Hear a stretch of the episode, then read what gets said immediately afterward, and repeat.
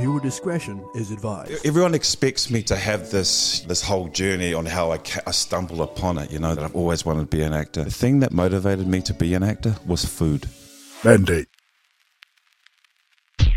Welcome to Mandate, where we navigate fresh perspectives and nothing is off the table. Tonight's guest is originally from Windywali, Hurricanes territory, but now resides in Damakimakuru, Aukilani.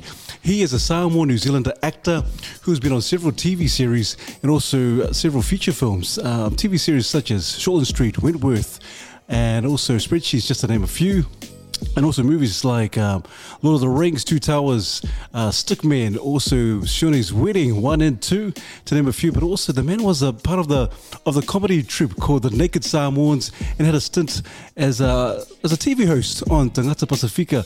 Please put your hands together for the incredible Robbie Magasiva. What an introduction! I hope I can live up to it. Thanks for having me, gentlemen. No, it's awesome. Oh, my Lord, love also now. Thank you for coming out tonight. I know it's quite chilly out there tonight, but um, just to, to start the ball rolling, uh, Robbie, Yep. because um, obviously you've had a plethora of, of feature films and been on TV and so forth. Uh, is there is there been like in terms of TV and film, which one out of, out of the two has been your most kind of the most satisfying and, and the one that kind of gives you more more of a uh, excitement or like yeah, man, this is the one. I'd say uh, I'd, I'd probably go in terms of getting the satisfaction that um, from being an actor. It would definitely be theatre. Um, I think. I mean, there's some. There's been TV shows. I think probably the Wentworth was um, amazing to work on because you got um, good start. You, I got uh, uh, my journey was quite exciting in terms of an actor, um, and I got some good, good, good material to work with. But in terms of enjoying what I do, it's definitely, definitely theatre. I did a couple of shows. Um, was it? It was called my My Name Is Gary Cooper, written by a guy named Victor Rodger, and that play, uh, I'd, I, it was it was about a revenge story and basically me taking revenge out of the whole family that betrayed my mother, which my mother ended up killing herself because of that. But I loved it. I loved the whole journey of it. But uh, um, that gave me satisfaction. A- an- another show was called um, Club Paradiso, um, which is about I don't know if you've seen that. It's about a myth, myth. Uh, it was a, he was a he had escaped from prison. He had a, a P. Um, um, he he had a big night on P and ended up um, taking these people hostage in the in the bar and and just completely terrorized them emotionally. So, but uh, TV, TV, and I say TV and film pays the bills, um, and uh, theatre for me is uh, is where is where uh, um, I enjoy my art. Because why is that, on Robbie? Is it because it's because the live live audience, live performance? Is it you? 'cause I I think it's for me. It's because of that. It's the live audience, and I'm also I've learnt a lot because I didn't go through drama school. I learnt a lot. That's where I did my learning was through was through theatre, and also the material that I got to work with. Um, because I, I, I I feel like I'm boxed in, in in in the world of television and film, so with theatre, I'm I get to live outside that box and do things that I wouldn't normally do on screen in front of the screen. And my, my and the guy that wrote it, Victor Rodger, he is. I've done most of his shows, and um, he is one person that's always challenged me. Is that NZ five two seven? yeah, it's delayed. Yeah, that's from Palmerston North. um, so yeah, he was. A, he's. Yeah, I mean, he's the one. He's the one person that's always challenged me as an actor uh, with his material, and um, continues. And I hope we, we do something soon. Oh, awesome, awesome. I didn't even I didn't realize you didn't go to drama school and all that. I you- did. There was one point I did. I I'd actually signed up the application form and stuff, and I was going to take it into Toi Toi Whakaari. And I was, and I'd gotten, and I was working on a TV show called Skitz down in Wellington, and Hori Ahipene and David Fane were working on that show, and that's where I got to meet Dave for the first time. And I got to work, and I was working with them, and then I said to them, I had this, I had the application form, and I said, "Hey, look, I'm thinking of, I'm to apply for um, Toi," and they said, "Don't." I said, "Why? You've already got your foot in the door. Keep going." Just keep going. Because once, if I had done drama school, that would have been about three or four years, and I couldn't do anything else. But he said, "What you've you already got your foot in the door, and that's what everyone that comes out of drama school wants to get is having that foot. So forget about it. Don't worry about it." So I always always thank Dave and and, and for that advice, and here I am, still doing the stuff. Oh, um, how did you get to that place? Like, what got you into acting? Um, I'm gonna take my beanie off. Yeah, it's yeah, sicky. It got, do you know what? The funniest thing, everyone expects me to have this, you know, this whole thing, this whole journey on how I, ca- I stumble upon it, you know, this amazing thing that I've always wanted to be an actor. The thing that motivated me to be an actor was food. And I'll tell you, so I got my first commercial. Uh, I was at a sixth form at St. Pat's uh, in Wellington, and I was doing I was doing drama class, and my teacher Tim Gordon comes up to me. It was actually three of us. It was myself uh, and three two of my mates, Noel and Henry, and he said to me that I've got a casting mate that's looking for Polynesians for this commercial, and asked us if I if we wanted to audition for it. I said, yeah, we'll audition for it. So anyway, the next day we caught the bus from Kilbirnie to um, to Courtenay Place, and in the bus where we were going, Solly. So if you get it, I'm I'm going to congratulate you, man. Okay, yeah, me too. If you get it, I'm just going to be so stoked for you. Because okay, so we get to the casting agent and we stand in front of the camera, introduce ourselves, and the casting agent says, goes, okay, so what I want you guys to do is pretend to walk down a corridor, right? this was to give you s- perspective. It was a it was a back to school campaign. There was a time when people, you know, the Labor Party wanted to get guys to go back to school, so they this is a big campaign for them. And so the casting agent goes, "I want you guys to imagine you're going down a school corridor, and each classroom." Right, is a career for you. All right, so when you open that door, look excited. I guess, I guess, yep, yep, yep, sweet, sweet. sweet. So another door and be something else. Look excited. So all three of us stand up. all three stand up, but stand up there. Camera's ready. As she goes, and action. Sully, bold in front of both of them. Hold the camera.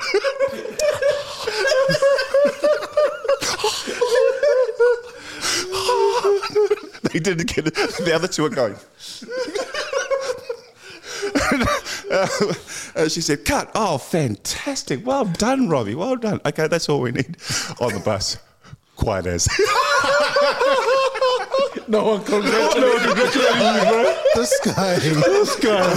changes. it was quiet. We're just sitting there, guys. I was just like, "You guys okay?" Should we give him a hiding hole? Okay. Yeah, we were, but we couldn't see the camera.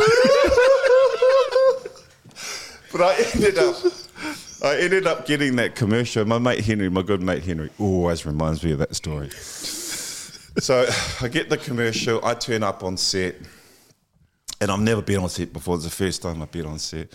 Walk on there, get my um, costume, makeup, and then I walk outside to the green room.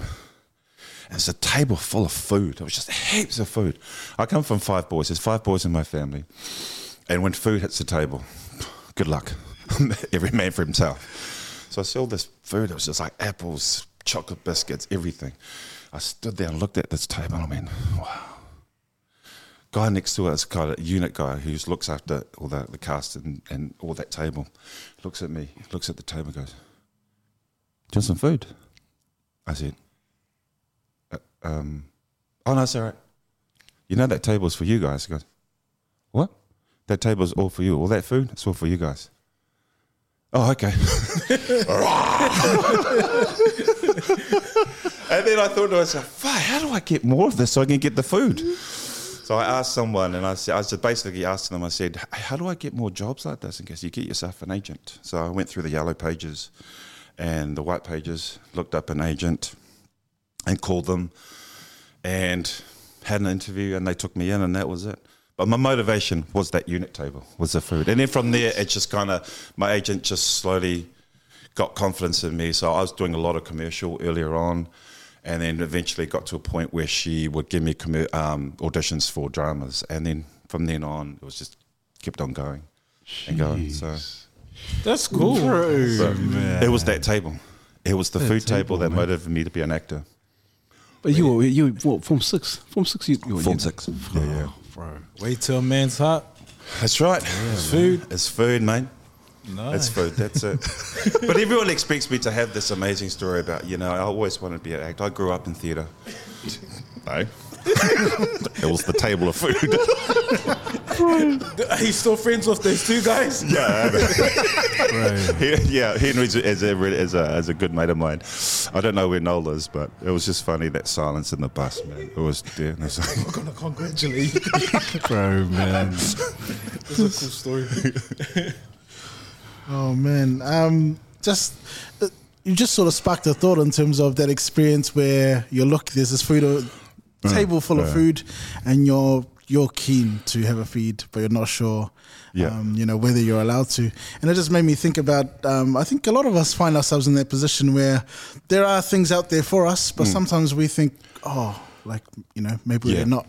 And, and so I'm sort of curious about um, your thoughts on on being in that position, but also how men can find themselves in that position and not feeling like they belong or that they're entitled to help, support, or or anything like that. Give me that again. Um, so I just was too far. um, so just uh, in So- terms so- of um, our men um, not feeling worthy or, Yeah. or Yeah, yeah, right. not feeling like they're allowed to partake in blessings or higher support or opportunities. Yeah. Um, it's a tricky one. That one. Um, I think. I, I. I mean, for for me anyway. Speaking for myself, it's like I. That whole exp- It's that. It's that ma thing that that we have. You know, as polys, I think is installed in all of us, and then having the courage to actually reach out. Um, for me, it was I became familiar with my surrounding, and then once I became familiar and trusted the people around my surrounding, that's when I had the courage to say, "Okay, this is how I feel. Will I be able to?" Well, I mean, that guy on the table, right? I he, he it's just he was there, not knowing, but he was there. He, he just kind of opened up his arms, right? And I think that's the key as well, and knowing the signals on when to say, okay, this guy is probably going to help me, so I'm gonna I'm gonna go for that. For that guy, for that that guy just opened up his arms, go, Tully, that's all yours, man. Go for it. And I feel like there's there's so many barriers out there, and recognizing what that looks like, and then having to just I don't know, find, finding a way of for me it's community for for me to come combat that is my community and familiarity with with my surrounding before. I hope that made sense. Yeah, no, yeah, that's cool. you know. But still, But, uh, it, it, it takes a lot of courage out, Robbie, because you said uh, the, the, obviously the food is a funny story, but for you to go back home after that, after the the filming, and then go, you know, I look at the yellow pages, I gotta find out, I need, I need to find an agent. Like Yeah. that's that, that's that's that's ballsy in itself. Like you okay, for an agent, and having no idea what to expect, and you get this agent, they they have no, they don't know who you are, Yeah. and you go, oh, I'm just, I'm just gonna do it, and that's that's quite rare. Like even now, but even back then, it would have been even rare. I think I wouldn't be here if I didn't have that that courage. You know, I mean, I, I'm not to say I'm courageous or anything, but the drive for me was was the food. That was my goal, and then actually doing the job. That I enjoyed that, and then I mean, I'm, I'm thinking materialistic kind of thing. And then the, when I saw the money in my bank account, I thought, okay, this is how I'm. This is this is how I can get extra money. You know, because back then, after school, you used to have an afternoon afternoon you know after school job, right? Was the paper or doing whatever. So things like that was quite. That wasn't rare. That was looking up, like going through the yellow pages, looking for a job, or going down the fish and chip shop. That was installed in us. You know, that was that was common. That wasn't a foreign thing that it is now. So so, so for me to look through the yellow pages, and I thought, fuck, I'm going to find this agent, whoever they are. Found the agent because my motivation was, okay, I need more money. I'm getting money from doing the courier thing, but it's not as much. I'm now getting more money from from doing this commercial and having free food as well at the same time. And, but then as years gone went on, I, I kind of realized, okay, I've, I'm actually, I'm, I'm, I'm quite, I'm quite, I'm good at this. And even when Hori and Dave was saying, look, you're good at what you do, okay? And we normally wouldn't say that.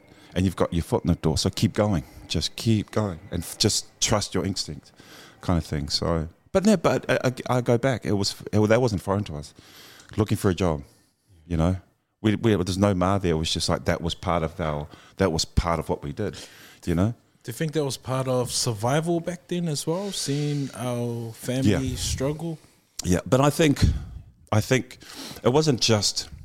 I In, in Wellington, anyway, it wasn't just it wasn't just Pacific Island kids, mm. or it was also I had a lot of Palangi mates that we all had after school jobs. Yeah, yeah. it was a thing, mm-hmm, mm-hmm. you know, Yeah. because.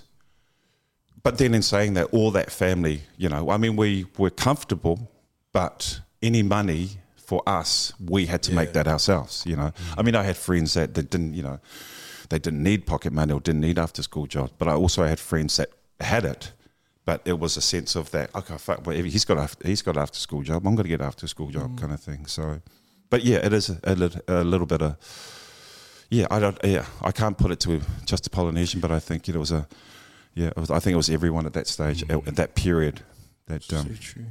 Yeah, because I think back and um, man, my first job was when I was 13, 12 at Yeah. the dairy. Just because I saw one of the boys working there, and, I, and you're sitting outside in pie, loading up the the fridges and doing the bread, and I was going, man. I want, I want a Yeah, yeah, job. yeah. I want to, I want to um, play spaces right next to the dairy and say, yo, Yeah. and then I went myself and yeah. You just asked. Yeah, that was just part of it, wasn't it? Yeah. And it wasn't until they got to high school and the, the girls started calling me dairy boy. Then I was like, oh no, I better go find a new job. I, do you know what? I always wanted to be a milkman. I was a, I did the paper run in my neighbourhood, and I always because they used to come down. Oh, I thought they were the coolest guys in the world because I used to live in Strathmore, and there was a hill, right? And then I could hear them. I could hear the the truck, and then they'll come down and they'll put the brakes on slide, and I thought, oh man, that is the coolest thing in the world. I want to be that guy. Never got it. Never got it. I always, I was always a guy with the paper, and I always did the paper run around my neighbourhood. Or I don't know if you remember those red bags where you got given. They were used to be in your um, letterbox, and you put all the clothes that you didn't need, and then so I used to deliver that, and then I used to be, I did rubbishman. I did that, and that was really good money, hard work, and you stunk like poos. But it was just like, you know, I you just did anything just to get that money, kind of thing. I mean, I mean, to be all- in all honesty, I didn't do very, I didn't do very well at school, education. I, you know, I, I still struggle today to read, and I'm and I'm an actor, you know, so I have to work a lot harder. I know with the, so I still have to work a lot harder when I get my scripts. I have to read it a few times before I, I, I understand it. But back to school, the only thing I ever did pass was rugby and then drama. So I kind of so I, I did rugby for a little bit and then I was I did okay. And then I just came to a point where I thought, no, I don't want to do this. It was just like I think it was a it was a I think about it now. It just kind of hit me now. It was just that acting, that passion to and drive to be an actor, because I actually put my rugby my rugby aside. I, I basically I gave up rugby when I was like my early. Uh, I was about 25, 26. I gave it up, and I just said, "No, I'm going to follow my. I'm going to follow, follow my heart." To the disgust of many of my coaches. Because you were you were you were uh, uh, uh, quite an athlete in terms of rugby. You know, was it?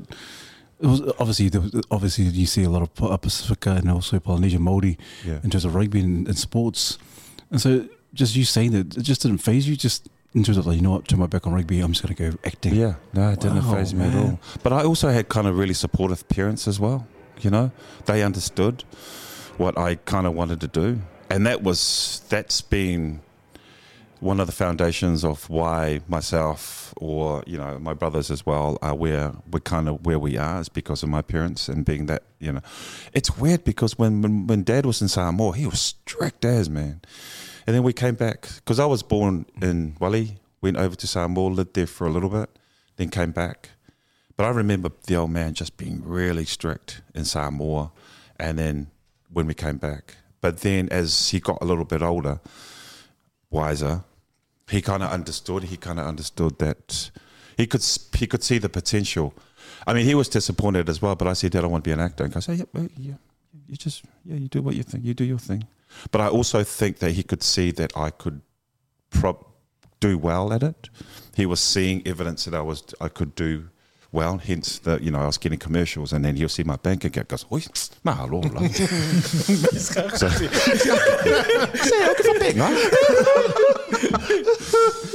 um, but uh, yeah, so I, I had yeah, mum and dad were really supportive, really supportive in, in that sense. Yeah, Man. Do you ever see yourself as a trailblazer for our poly actors? no, No. no. I, I've I've been told that, um, but uh, I don't. I, I don't. Yeah. yeah. I th- I think for me is, um, I think it puts pressure on me to to achieve something that I have no control. Well, I do have control in some sense, so I choose not to accept that kind of thing because it puts a lot. I mean, you know, I suffer. You know, I don't suffer from anxiety, but the whole, I don't need that on top of the the tra- not trauma, but the the difficulties of trying to yeah, waiting for the phone call or Yeah. um, you know having doing the audition and then missing out and you know it, I've got to cope with that kind of thing. So um, I mean, it, but I like, but I do it to the best of the, my ability. And if people, and if Polynesian um, people see that I'm doing well, then that's my contribution. You know, I still haven't achieved what I want to achieve, um, uh, and I'm still on that journey. So I will get to a point when I I know when I've uh, when I've hit it.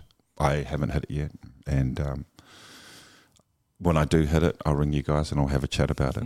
Oh, yes, man. but yeah. Awesome. awesome, Awesome.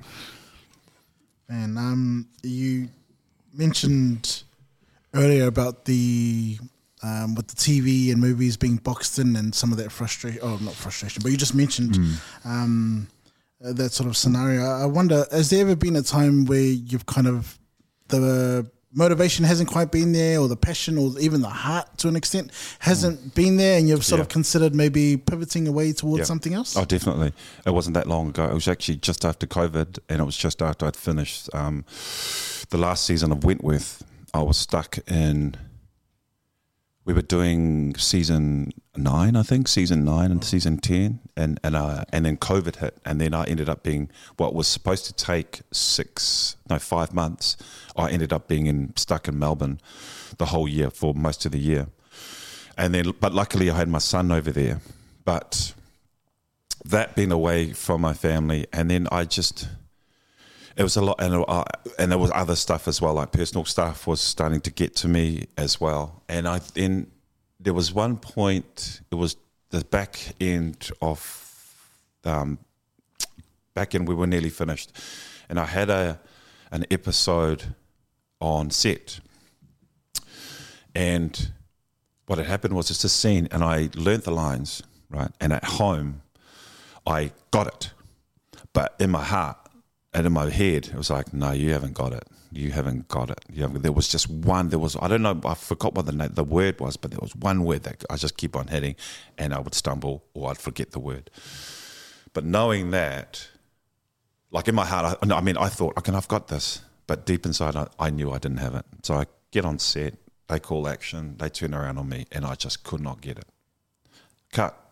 Do it again, Robbie. Cut. Stumble, stumble, stumble. And I had a really, and thank thank God that I had a really supportive cast and crew. I lost the plot, and I just punched the desk because I got to, I think probably at ten, and I just couldn't get it punched the table and stormed off set. And I was just so pissed off with myself. I was like, stuff this. And that's when it hit me. I said, I don't want to do this anymore. I don't want to do it. I think it was a combination of just being away from home and also there, you know, I wasn't happy with what they'd done to my character and, and especially coming to for for a character that'd been there for the longest, one of the longest uh, serving characters, and they decided to do that. And so it was just a combination of everything. And then I walked back on set, and then they just said, "Look, we'll just go, we'll edit it so you get it." So from then on, every time I turned on turned up on set, I had this anxiety which I've never felt before. This oh, hideous anxiety of just like, "Oh, I'm not going to get it. I'm not going to get it," and I'm going to. Luckily, I did manage to get through that. And then after that, I had a. I got back home, and I just didn't. When I left Melbourne, I said, "I don't want to do this. I want to do this. And then I started looking at my mate who's a fireman. I thought, fuck this, I'm, I just don't want, I want to stay away from this. So I started looking at googling whether to be a fireman because I, I, the, my, I, I've got no other qualifications apart from the acting, so I had nothing else. I started googling, but then I had a word to my agent, and bless her, she said to me, Robbie, you've had a terrible year, right? Take the rest of the year off, and this take the rest of the year off, and then when 2021 comes around, we'll have this conversation. And if it's still what you want to do, you want to give up this thing. I don't think you. Ha- I don't think you should because I think you've. Yeah, I think you're a very talented actor, and if you still want to do it, then we'll call it quits. I said, sweet. So I had the rest of the year just to chill, ride my motorbike, um, chill with um, my partner at the time, and just hang out with my kids. And then 2021 came along, had that conversation. I said, okay, I'm ready. I'm ready to get back into it. But he, but thank, they slowly started. If they didn't give me big jobs, it was just like um, guest roles because they were, they were scared that I might get to that point again. I apologize for my burping; it's disgusting. Ah, you're right. Oh, all good. So they slowly kind of worked me into it into 2021, and then was it 2021? Yeah, 2021. And then it got to the point. It goes, okay, I'm ready to. And plus, I was, and, and on top of that, I was doing work with my counselor as well, just to find out where that stemmed from, that anxiety, why I went there. So, and that's the other thing too. I, you know, um, I'm quite open. Yeah. Oh, So, so yeah. So that that was the that was the only time that ever happened to me. But I've now got tools. So if I get to that point again, I can go see my you know my counselor or my therapist about stuff and talk about stuff. I'm openly. I've got good mates now. You know, we were talking about community before. So I've got good mates that I can go to and talk about stuff. You know, real. And then I've got my mates that I just like to have a laugh with. You know, and then it's just a group. But I've got my little community. You know, my mates that I that I laugh with, they've got my back. But they, I can't, I can't have the conversation that I have with that guy. You know, because we go in depth and we really. So that's been a and that's been one of my savior, and also just not wasting time with people that, yeah, you know, that don't, that, that don't serve me. I I just I, I don't want to be around people that that I have to work, you know, to to please. I've always been a pleaser. I like to please people, and I've gotten to a point that I prefer to please the people that are in my community, not everyone else that addicts. So, you know, 100%. so Hey, what the- oh, thanks for sharing that. yeah, also. bro. That's right. That's that's so cool and just just normalizing some of these um these nuances. Yeah. because it's quite foreign to Yeah. our people, Yeah, yeah, yeah. especially our generation. So, um, just wondering, like, um, this journey in these last few years, that you know, um, in terms of seeking help and identifying certain things in your life, um, was it was it tough to like go and seek the um, the required support, or were there people that pushed you into that direction, or you just was it just like how you um, found your agent, like going through the yellow pages? Yeah, it was a little. Uh, it was a little bit of that. I mean, uh, uh, uh, to be honest, the, the last two years, last two years has been really difficult for me in terms, just some personal stuff as well. But um, it was. I like, for example, when my bro passed, um, part of the, my family, there certain part, there certain family members that dealt with it their way the way I dealt with it, I was really open. You know, when people ask me how I'm feeling, I'll be re- I'll be straight up. I feel great. I feel great today, and I am feeling great. I'm not bullshitting. But if I feel like crap, I'll say no. Today was a bad day. Today was a really bad day. Or my uh, ex girlfriend at the time, she was always she was she always she was always there for me. If I felt like shit, if I'm driving and I feel like shit, if I if I I'll ring her and talk to her and say this is how I'm feeling. And if the she we can't solve it, then okay, I need to book my a time for Janine to to have that session. But I was always open, and if I felt like crying, I'll cry. You know that whole thing. I would never su- suppress what was there because I think that I just find that that's dangerous. You know, so I was always quite open. So if I needed the help, I'll just go. I'll just go and, and seek it, kind of thing. But uh, but yeah, and that, but it's funny because the last couple of years, it's funny. It's been also. I mean, it's, it's probably been the worst year of my life. You know, um, but just in terms of some stuff that have come up and also my career, you know, there was one year I hadn't worked at all, did not work, you know, and that was the longest period I've ever not worked. This year I've done one job. I haven't got anything booked for the whole year. So I'm thinking, so that whole thing of going, oh, when is the next job? Am I going to be able to pay my thing? You know, because people have this perception of actors, Godzilla, you're rich as, because we're not. you know, unless you're The Rock, yeah, then then you can say he's rich. But the reality of being an actor in New Zealand, yeah, I'm doing well as an actor in New Zealand. I'm one of the, you know, I'm a handful of actors that are constantly working. But that doesn't mean I still have the same stress that everyone else does. Mm. You know, when is my next job? You know, because I get I get to the end. I just got to the end of the last job I did two weeks before we finish. I'm always I'm also I'm I'm thinking, jeez, I got to book another job. You know, is there something coming? And then you ring your agent because is there something coming? And then when your audition come along, you try you try so so hard to try and get that one, and you never get it. And it's funny the whole thing. The, the, the see all the jobs that I have got are the ones that I didn't give a poo about because I was relaxed. Yeah, yeah, you know, and people saw that I was relaxed about. And then the jobs you really really want because one you got to pay your bills, you got to pay this, pay that they see they see the desperation. A casting agent see the desperation.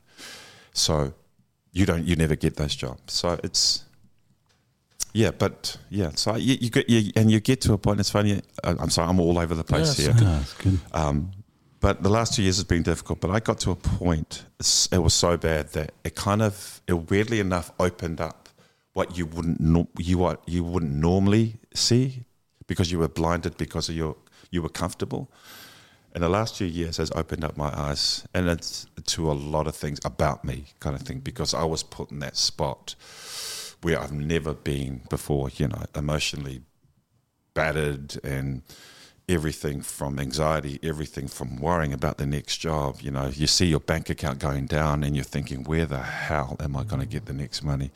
You know, and you're just thinking, sheesh, sheesh. But then as bad as that is, it opened up in my eyes. Goes, oh, sheesh, okay, I've never seen that before. You know, I've never seen that before. So in a ways that that sh- part of my French, but that shithole that you get to, it can be a good thing as well because it awakens you to, to to see things that you need to do about yourself, kind of thing. So, yeah. Sorry about that. That was no, a, no, that was a no, lot of- that's, that's, that's serious. Thanks, That's- also. yeah, that's that's Yeah. good. also. yeah. Yeah, because one of the things, man, we have a lot of different guests that come on here, Yeah. and um, and without the party, we wouldn't be have met some of like these celebs. And part of our our podcast is that yeah, we want to celebrate our locals, but also celebrate um, people that we been watching all these years. Mm. Like for you, someone's like celebrity, but we want to humanize them as well Yeah. because people think, oh man, Yeah. everyone sees the end result, but not knowing, shucks, they're just like us, man. They Yeah. go through the same struggles as Same us. thing, sir. Same thing. And so just hearing you, um, you share a bit of that, man, yeah, just like us also. Yeah, and, but that's we're no different. Yeah. you know, it's the same stress. Yeah. But un, un, unfortunately for me, as people see, in the spotlight. because you're in the spotlight, they have this persona or this Yeah. thing that oh man, you're this guy. And I always get that, I hate, and I hate it. So you're so you're you're rich as. I said, do you know how much money I've got in my account? Can I borrow some money? You're paying for the food. you know, but it's like it's it's no different. You know, it doesn't matter what we do. It's the same. It's the same troubles. It's the same emotional roller coaster. We go through the same thing. You know, it doesn't matter. if not worse, eh? Yeah. It's I don't know what I do. I, don't- I have no idea. But I wouldn't do anything else. Yeah. That whole thing, you know, of that whole thing I said before. It's just like having a job and then waiting for the next job, Yeah. whether you get it or not. And then not wanting, you know. They've been, the, yeah, as I said before, the last two years, man, I haven't worked. I've done nothing, done nothing at all. But it's taught me to look at, you know, it's taught me to to on how to cope with that if it was ever to happen again, you know. So, So It must be um, interesting as well, just to see and feel the love and support that come in those times of need. Yeah, Um, I remember you mentioning um, one time about um, the superhero in your life being your mum.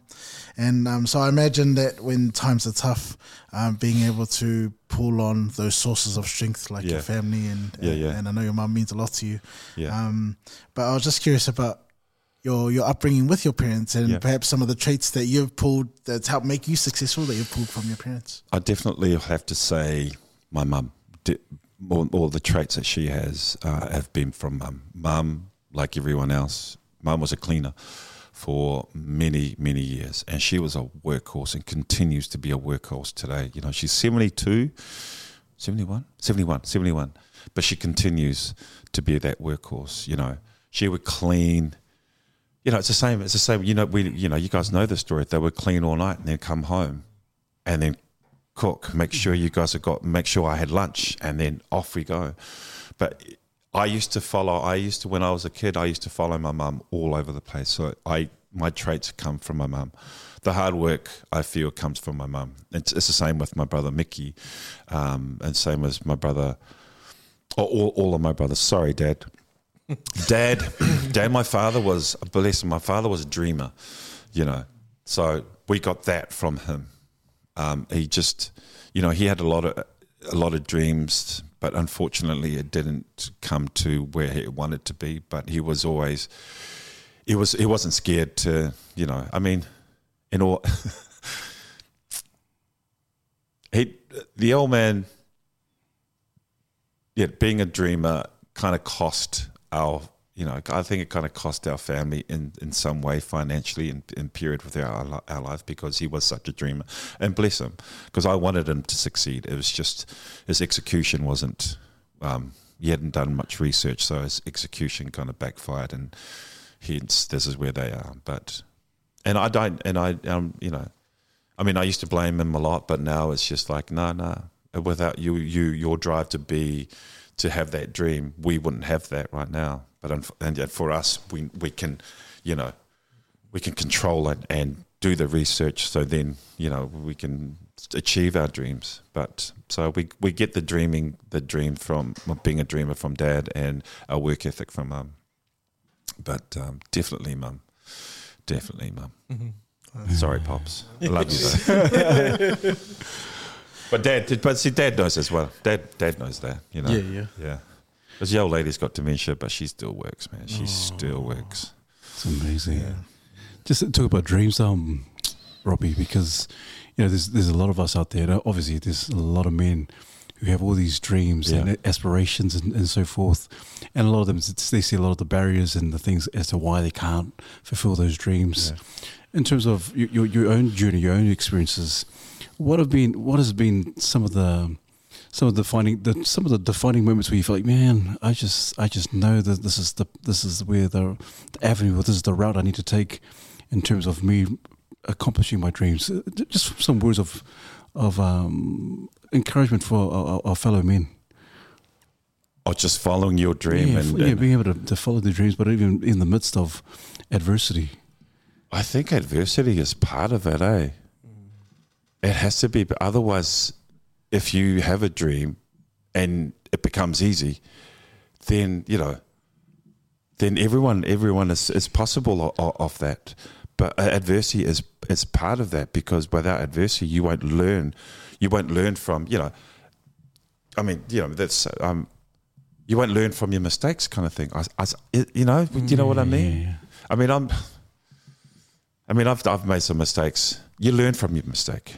Um, barriers is is, is it, I think it's it's necessary. I'm not making any sense at all. No, but No, no, you know. are, you are.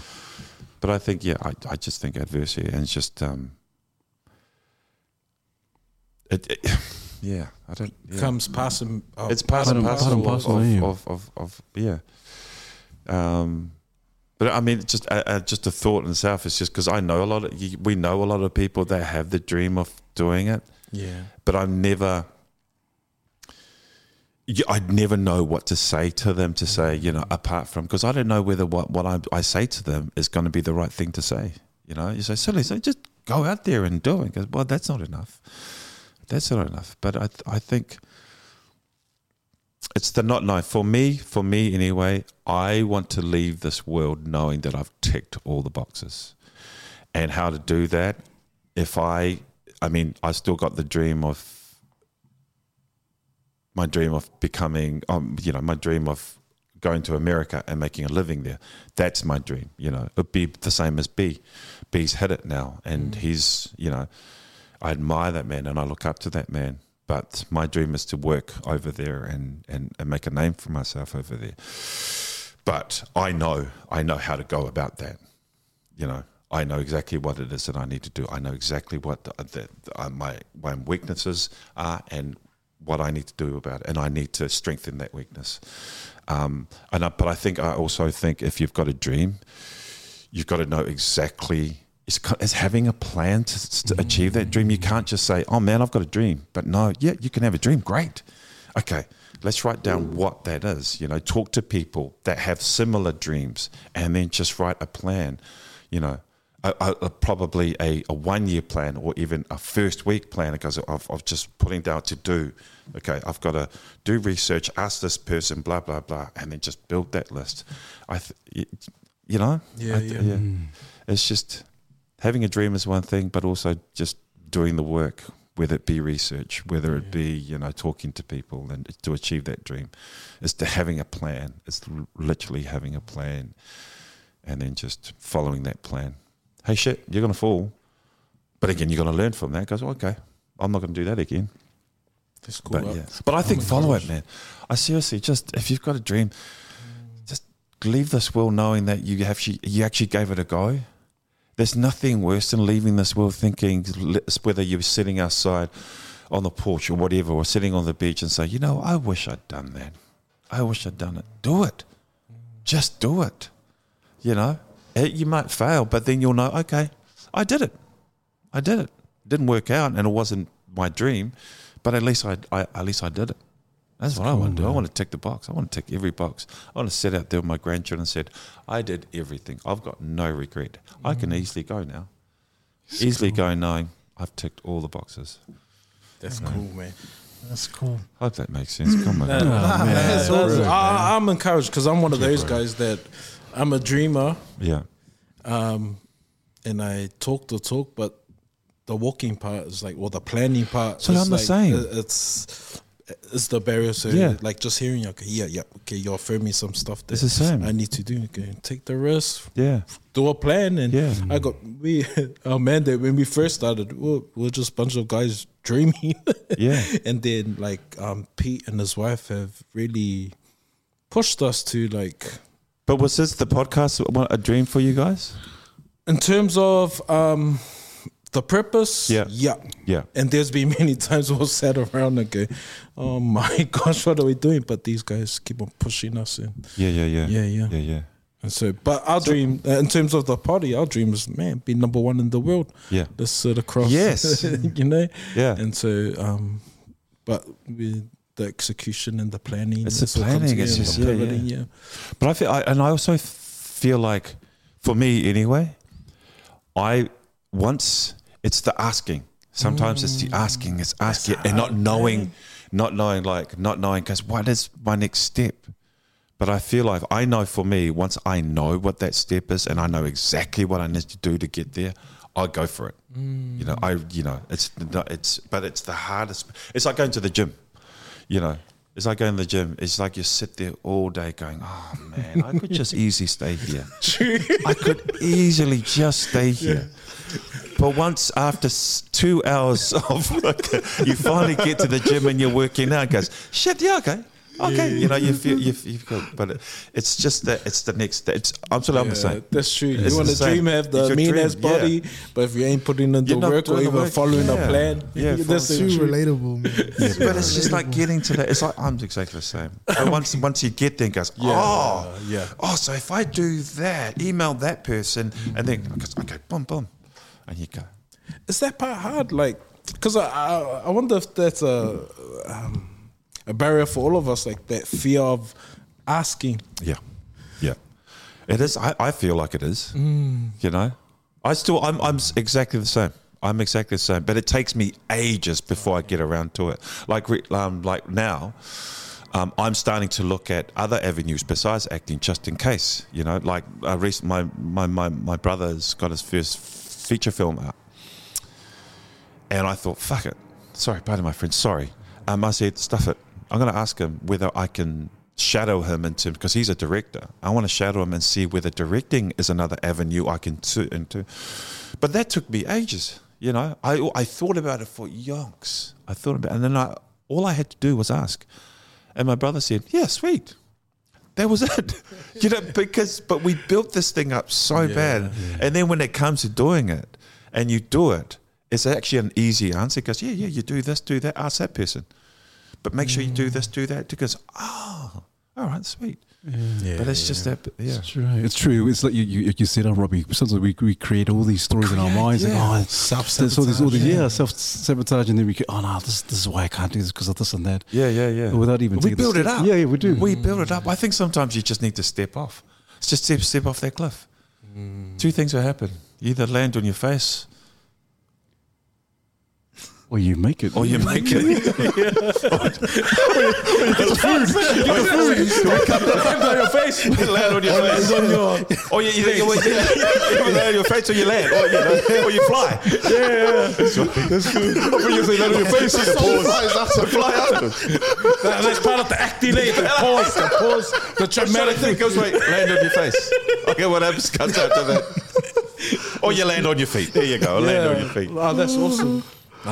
There's something there though. I think um, about like we don't want to be a nuisance to others, so it's like that scenario Yeah. specifically about like we don't want to bother other people, No. so we worry about like oh have I covered all the bases? Yeah, yeah. And then I'll ask, but by then you know the moment's gone yeah. or whatever has happened. Yeah. And I don't know what it is that makes us Yeah. scared to be a nuisance I know. sometimes. I was talking. I had a chat today. Um, uh, I don't know if you know. You know Lance. Um, Savali? Savali? No, no, no. That the dancer. Oh, um, oh my gosh. Um, he's got that label, um, Pirates. Oh my gosh. Um, anyway, I made a, a mate of mine. I had a, I, I had a. Sorry, Lance, I forgot. but he has this um, amazing label, Pirates and something. Oh my gosh, I'm just. T- t- but Lance knows what I'm talking. But I had that chat with him today about it. And here's a guy. Here's someone that is just like, you know, he's not a computer whiz. He doesn't like replying to, but he has just got so much charisma when he's selling. Like he's doing everything that's ever kind of wanted, kind of thing. He's got no fear in terms of just approaching people. Mm-hmm. You know, he's approaching everyone. And this is a guy that's, you know, I think he grew up in South Auckland as well. He came through, you know, he had trauma throughout his life, but he's just like, I was just, I, I sat, I was actually inspired by him. I sat there, I had coffee when I sat there, but he was explaining to me he had done this t shirt thing and that's going really well. And now he's tapping into, he's a musician to the musician, and now he's tapping into the entertainment world and he's trying to build this world where um, our Polynesian people can um, um, help. You know, this because there are some Polynesian kids that don't fit our school system. You know, they learn different. You know, they hear a beat. You know, they function different. So he wants to tap. He wants to tap into those kids and help them out because that was how he kind of grew up. You know, but it was just amazing. This guy is just like. cool. He's just, he, he's like just sitting there listening to him. Go, Sully, you are totally inspiring me. You know, he has no fear. Mm. But I feel like it, I don't. I don't know. From watching him today, I just like you're the sort of the guy that just doesn't even. He, he does think about it. You, but but it's like what you said. We think about it too much, and then it becomes this big thing, and then we just like shy away. I feel like when a, an idea of something that you want to ask, ask it straight away. Mm-hmm. You know, it's just like okay, I've got this question. I'm just going to ask it. So what about that? He goes, oh sweet, now done. And then they tell, nothing's going to happen. E- Two mm-hmm. things will happen. Either that person you're asking doesn't know, or say, "Oh, ask this person," but and that's it. You know, no one's going to say, "Shut up, get away," you know. But it's just like it's just that not thinking about it and just go, just do it. But it I mean, you, yeah, it, it makes you wonder, hey, Robbie, and, and to also how many opportunities we have missed because we were too afraid to ask. Yeah, mm. Closed mouth don't get fed, eh? Yeah. it's true though. Mm. Hey, it's true. Mm. And so, yeah. Heaps for me. That's my goal. That should be our goal this week. Like, Every time you get, just do it. Just ask. Just just ask, ask. Just ask. Ask and then come back and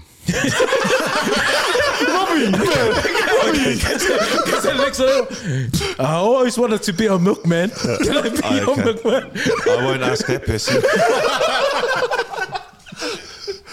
Nah, that's true. That's ah, that's so cool. Sorry. That's cool. That's cool. It's funny you mentioned um, education there. Um, So I'm a teacher in my uh, my day to day life. Yeah. and I'm a teach it's Māori you guys, enrichment, so man. Māori Pacific. no, but I totally get um, when you were saying that like. Our people learn different, and so I feel weird when it's like there's a curriculum out there where everyone should be at, at these levels. Yeah. But I know my kids; I see them every day.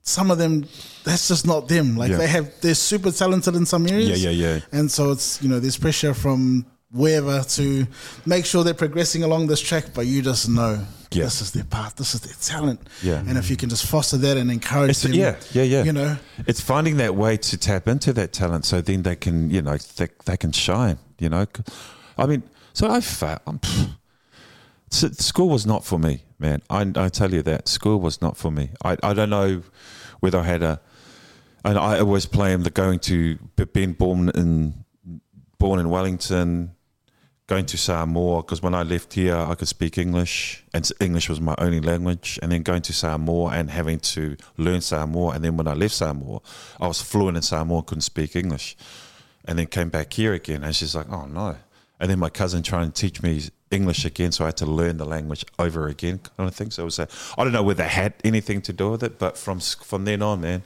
school was just not for me. School, and even I, there was one teacher that said, "Bless you, Robbie, for coming to school."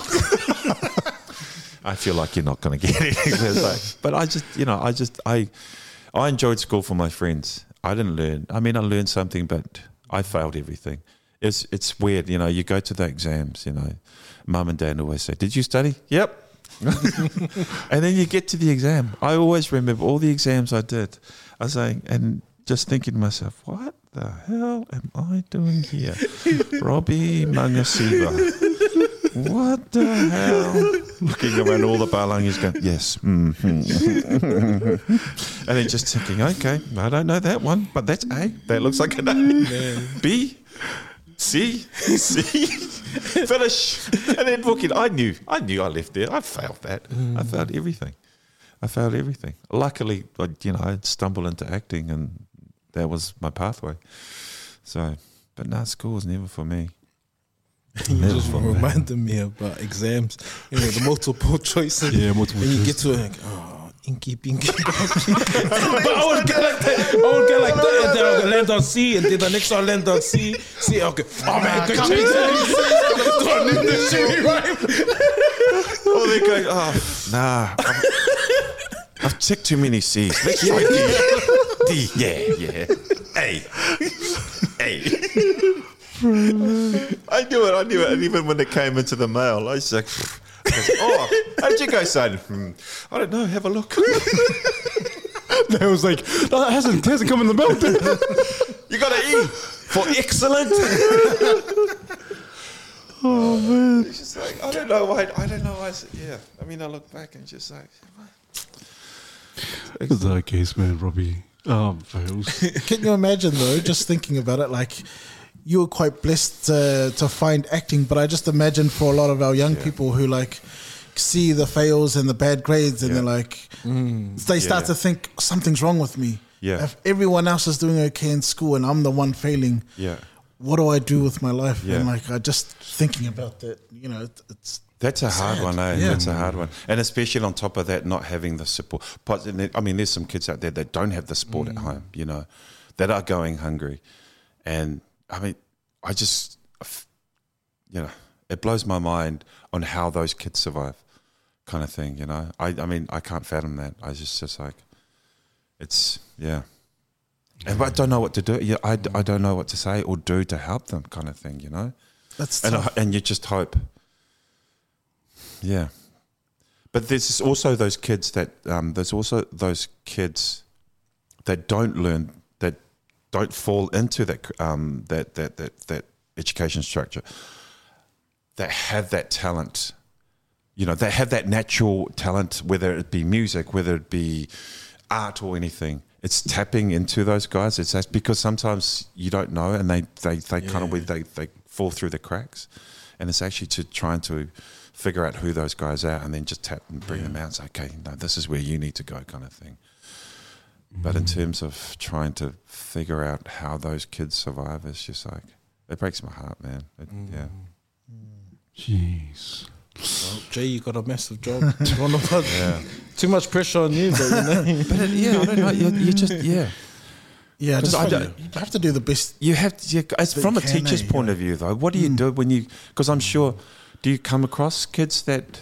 Absolutely, like some of them, I'm you like, you're at school, you're somehow you're expected to learn when there's family drama going on, Yeah, yeah, and yeah. somehow they're just meant to sit at their desk and do work. Yeah. I always find giving them the ear, like listen to them, just hear them out. right, right, right. Um, so the kids know they can express themselves if they have to swear to do it. All good. Yeah, yeah. You know, you just express yourself freely to me. All good. I always find the flip side of that is like I feel really drained going home sometimes, Yeah, and it yeah, weighs on my heart heavy. Yeah. and it's like I still have to give the love to my kids and my Yeah, wife yeah. and my family and and brush it off. But it, it feels weird to pretend I'm all good when really I've heard Oh, this you take that horrific story. Yeah. Mm. Yeah, yeah, absolutely. And That- so I'm still trying to with you. find a way to balance that. It's still an ongoing thing, but it's Yeah. it's tough. Do you ever ever avenues? Anything like for me? Motorcycles is for me. I did notice you love motorcycles, and I was going to ask, what is Yeah. it about riding a motorcycle that just gets you? It used to be surfing, uh, and then I discovered motorcycle. It's the freedom. It's being able to get on that bike and get out of the city.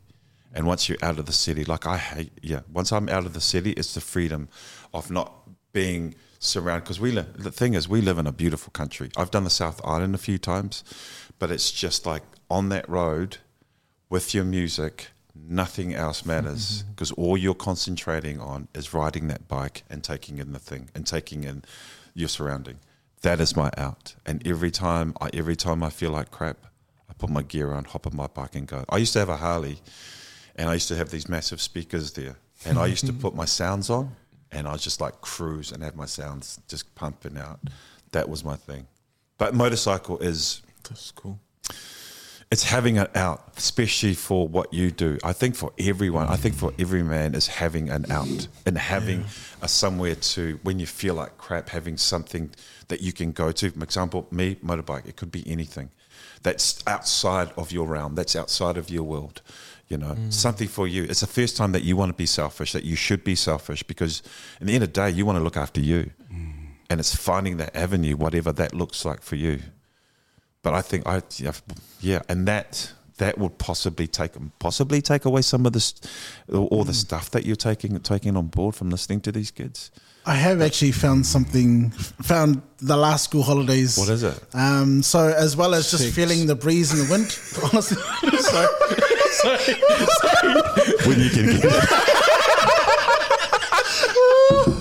honey.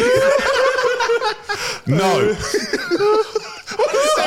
Stop checking on me, man.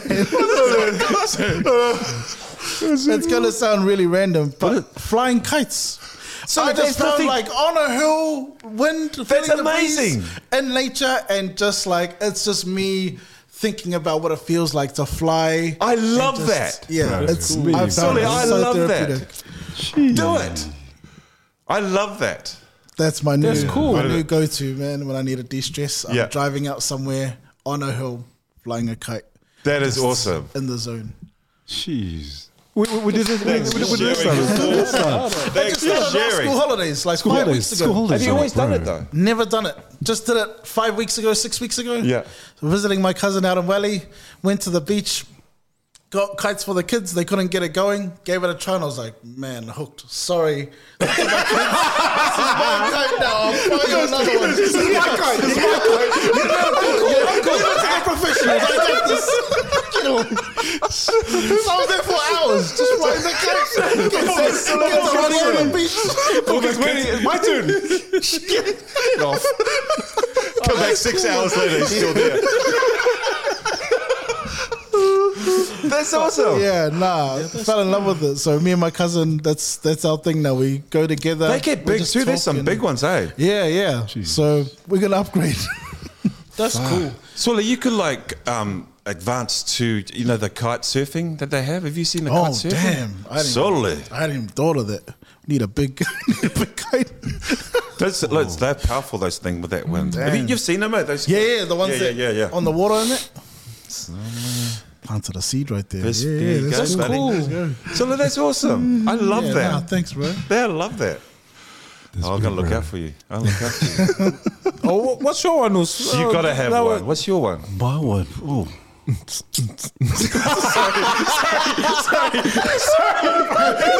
We're coming to you next. the wife is next door. sorry, man. How did you know you were my, my playlist? How did you know my playlist? Must be the last, al- last aliens, man. I don't know. I think just recently, um, it's still it's still out for me. Art music. Music's always been Yeah, my, yeah, my go-to. So music is always um, right now. I've, it's just been um, ACDC. ACDC Ah. has just been my my thing um, in the last few weeks, bro. I know it kind of sounds weird, but yeah, ACDC just um, yeah, So that's on my playlist. yeah, man. And, and my, my I guess my favorite song right now. I've been listening to it for, for some time now. Is um, Thunderstruck. I don't know. It's just yeah, yeah. And so it's just it's really calmed me down, especially in times when I feel like kind of stressed. But it has been. It's a good it's a good question. But it's it's uh, every time I'm feeling a bit kind of stressed, I just put on Thunderstruck ACDC and oh cool. Yeah, yeah. It just kind of gives. It's gives having me- that avenue, man. Yeah, yeah, So It doesn't matter what it is. But see, that sometimes it's that whole thing, right? It can ease. So you know when you say when you say fly a kite, that could easily go the other way. The Straight up. Are you serious? but then you just go, so what, man? Yeah. What's Ah, your just one? own it, I eh? Own it. own it, man. You just own it. But it's, Yeah. I think, yeah, I think it's important for men to have that escape. You know, we get, yeah, jeez, we've spoken about it before, man. We've men are getting hit, bro. man. We're getting hit out there. It's hard to be a man. It's hard to be a man. Because what, what are your thoughts, Robbie, in terms of obviously we talk about men of dreams and, and your own dreams, but in terms of the our men and in, in, these in this day and age, in terms of the PC and uh, masculinity, so forth, and all these things that um, you know, you know, people have been talking about men being demonized and so forth. What, what are your thoughts in terms of the, the climate nowadays? Oh, it's it's a hard one to navigate, you know, at, at the moment. You know, it's just, but for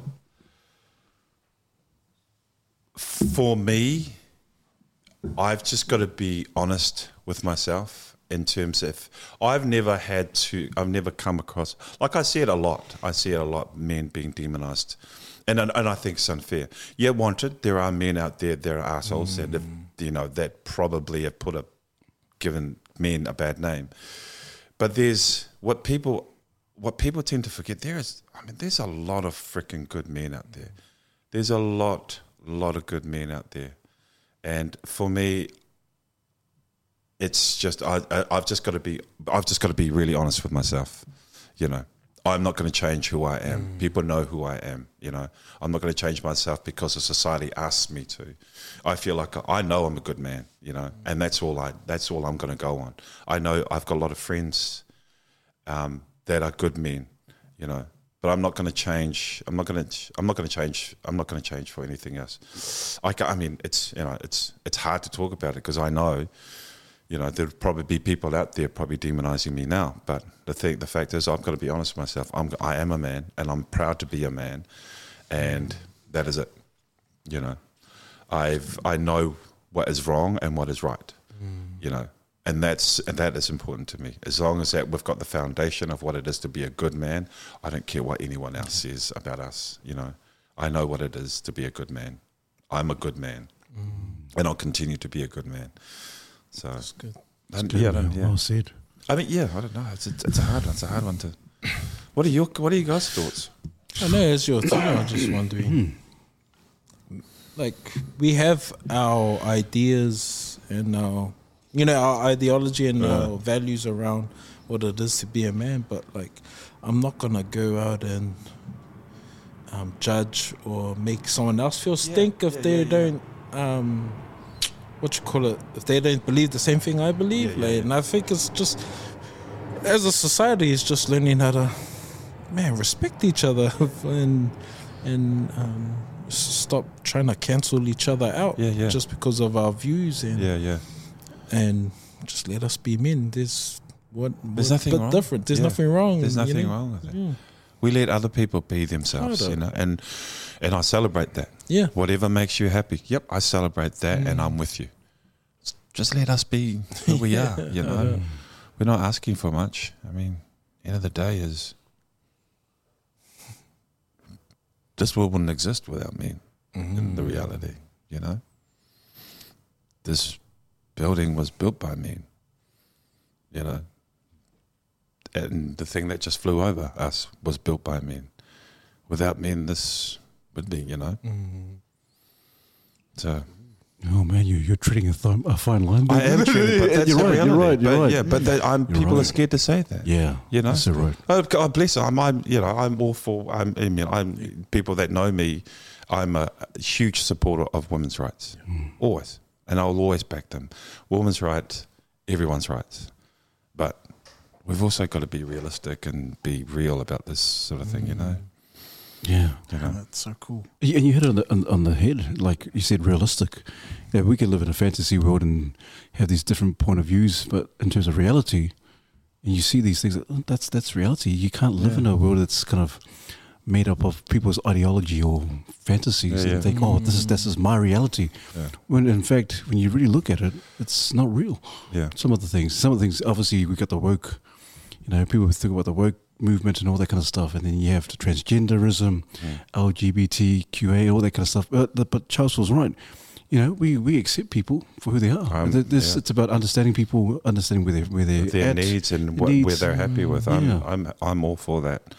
I'm all for that. But also in the same token, you want them. It, it has to be um, reciprocal. Mm. Yeah, you want yeah, them to say, "Hey, I, okay, I get you. Okay, this is where you stand. This is your belief. This is what Mm. you your values are. Oh, good.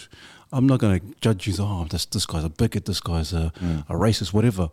You know. And I think this is why we need to have these stellar laws and these conversations or Yeah, yeah, yeah. so people can understand. People think, oh, why don't these guys debate? Why don't they ask these guys uh, different questions and so forth?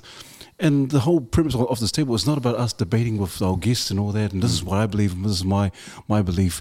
It's about understanding. And if we can understand it, wow, and agree to disagree, Yeah. wow, and, and display to the viewers that oh, this is how this is what it looks like Yeah. when we actually have a conversation and talk.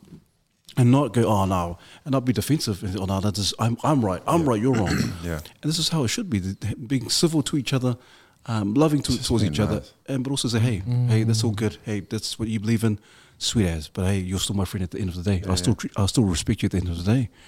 And so I loved it. I loved it, um, Robbie, because it is, it is quite tricky. I mean, It's, it's guess- I'll guess, tricky. yeah. It's very tricky to navigate through that. I mean, you know, even saying what I just said before, you know, I know people will be saying, Hmm. "Oh, what a dick, what a dick," but that's just the way it is. It, you know, what stems. As long as you're a good, I mean, as long as you're a freaking good human, you know, you're not a dick, and Hmm. you're respectful of everyone, Yeah. everyone. You have that respect. It should be okay. But to yeah, I just think yeah, getting it's hard. It's it's it's hard to be a man Mm. Uh, right and right now. It's mm. it's hard. You, you've actually got it. There are times where you just have to kind of go, oh, okay, no, yeah, that's all right. You know, hide how you feel about being a man. Mm. You know, it shouldn't be like that. Mm. It shouldn't be like that. And yet they want us to talk more. They want us to be more open. And Yeah. It's and it's hard. It's, that- hard like to a- talk. Yeah. It's hard to talk, and men, especially. I know. I think I just, oh, man, it's becoming like a men's show. But I, yeah, it, it is. It's that sort of barrier or that sort of um, talk. It actually makes men not want to talk and f- tell them. I mean, what are we? I mean, you guys know what's the stats in terms of how many men take their own lives? It's high in It's terms high, of, yeah, especially in our community. It's, It's, it's high. more so in our, our Māori men. Yeah. It's high. it's high because I, you know, you get to that point when, and, and and it's often, it's happening often, and you hear it lots. You know, even on during media, you just think, did that person take their own life? Did that person take this mm. life, or did that person die from natural causes? You know, so it's just, yeah, Yeah. just It is. And I'm glad you, you, you said that because, you know, like you were saying, people, you, you say those words, people will just chop you at the knees. Oh, oh yeah, Yeah, But yeah, man. we're good men. We're good We men. are. We are good men. Just don't be a dick, but let us hang our dicks. Yeah. No, We're that's not. That's no. We got. I got to Edit that out. Yeah, edit it out. Um, but just have Robbie go. Yeah, Yeah. he's right. yeah just, just edit that one.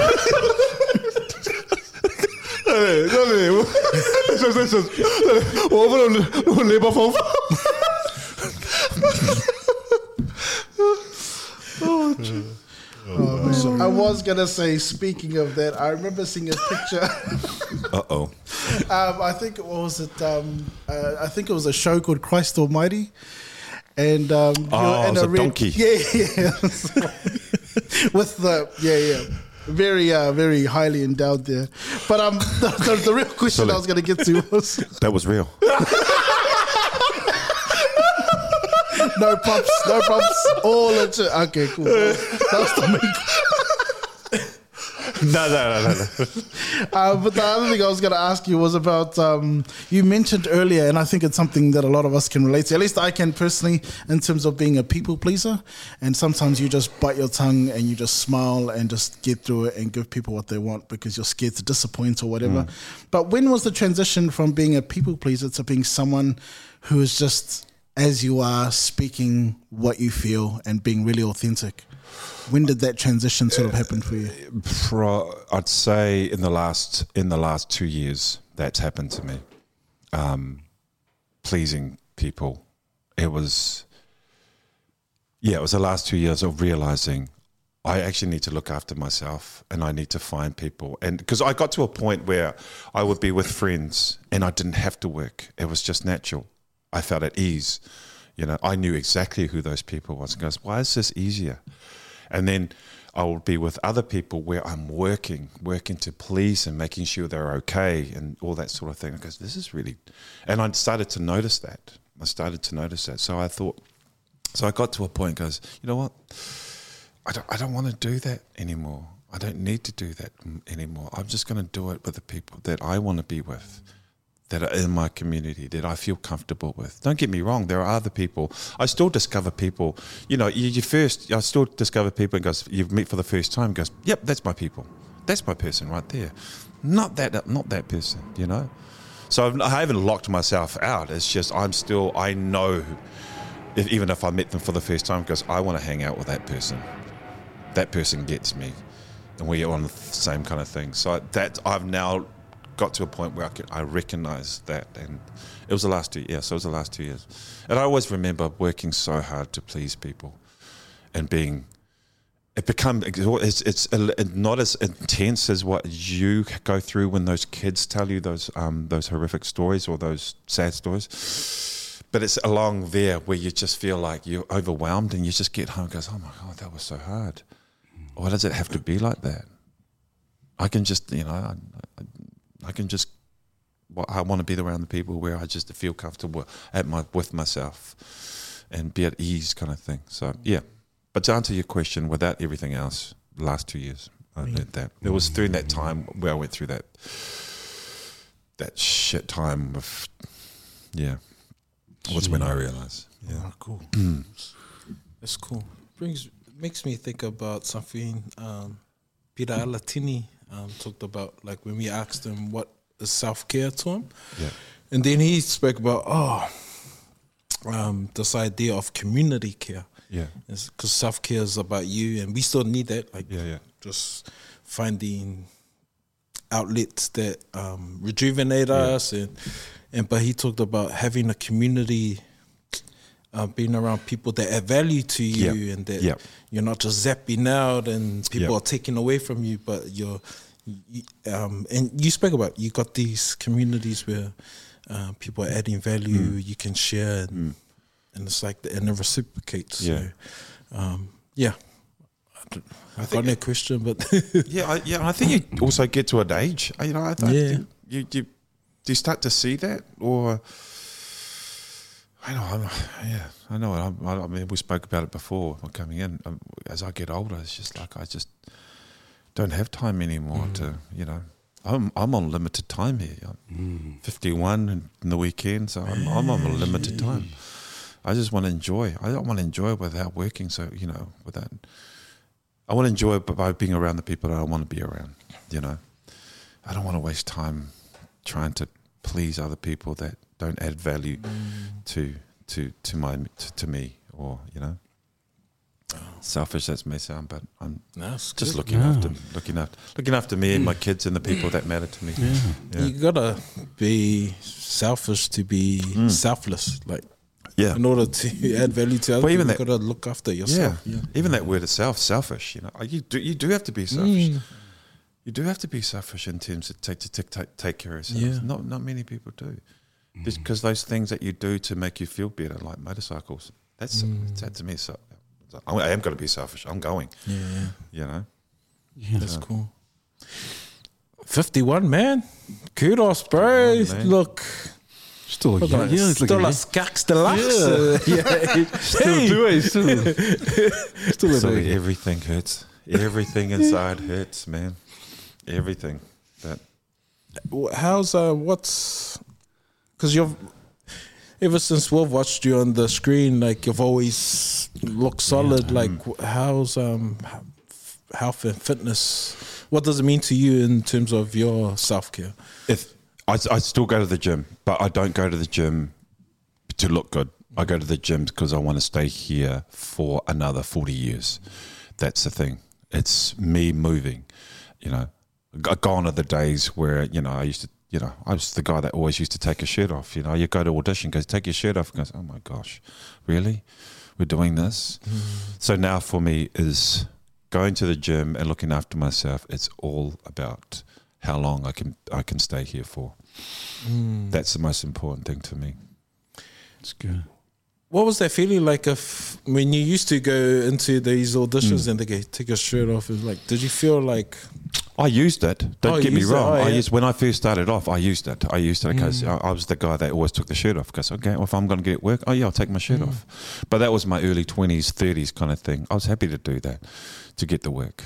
But then I got to a stage I was getting booked on. I said, "Really, you don't want to see me shirt off? Serious? We're past that now. So I'm 40. Come on, mate." but um, yeah, don't get me. Oh yeah, I, Yeah, I, yeah. yeah, I used it just to get the work. You know, so I was always there. We did it. We did a show called The Strip. You know, Strip, the, yeah, the the Strip. strip, yeah. So that show put me off chicken breast for life.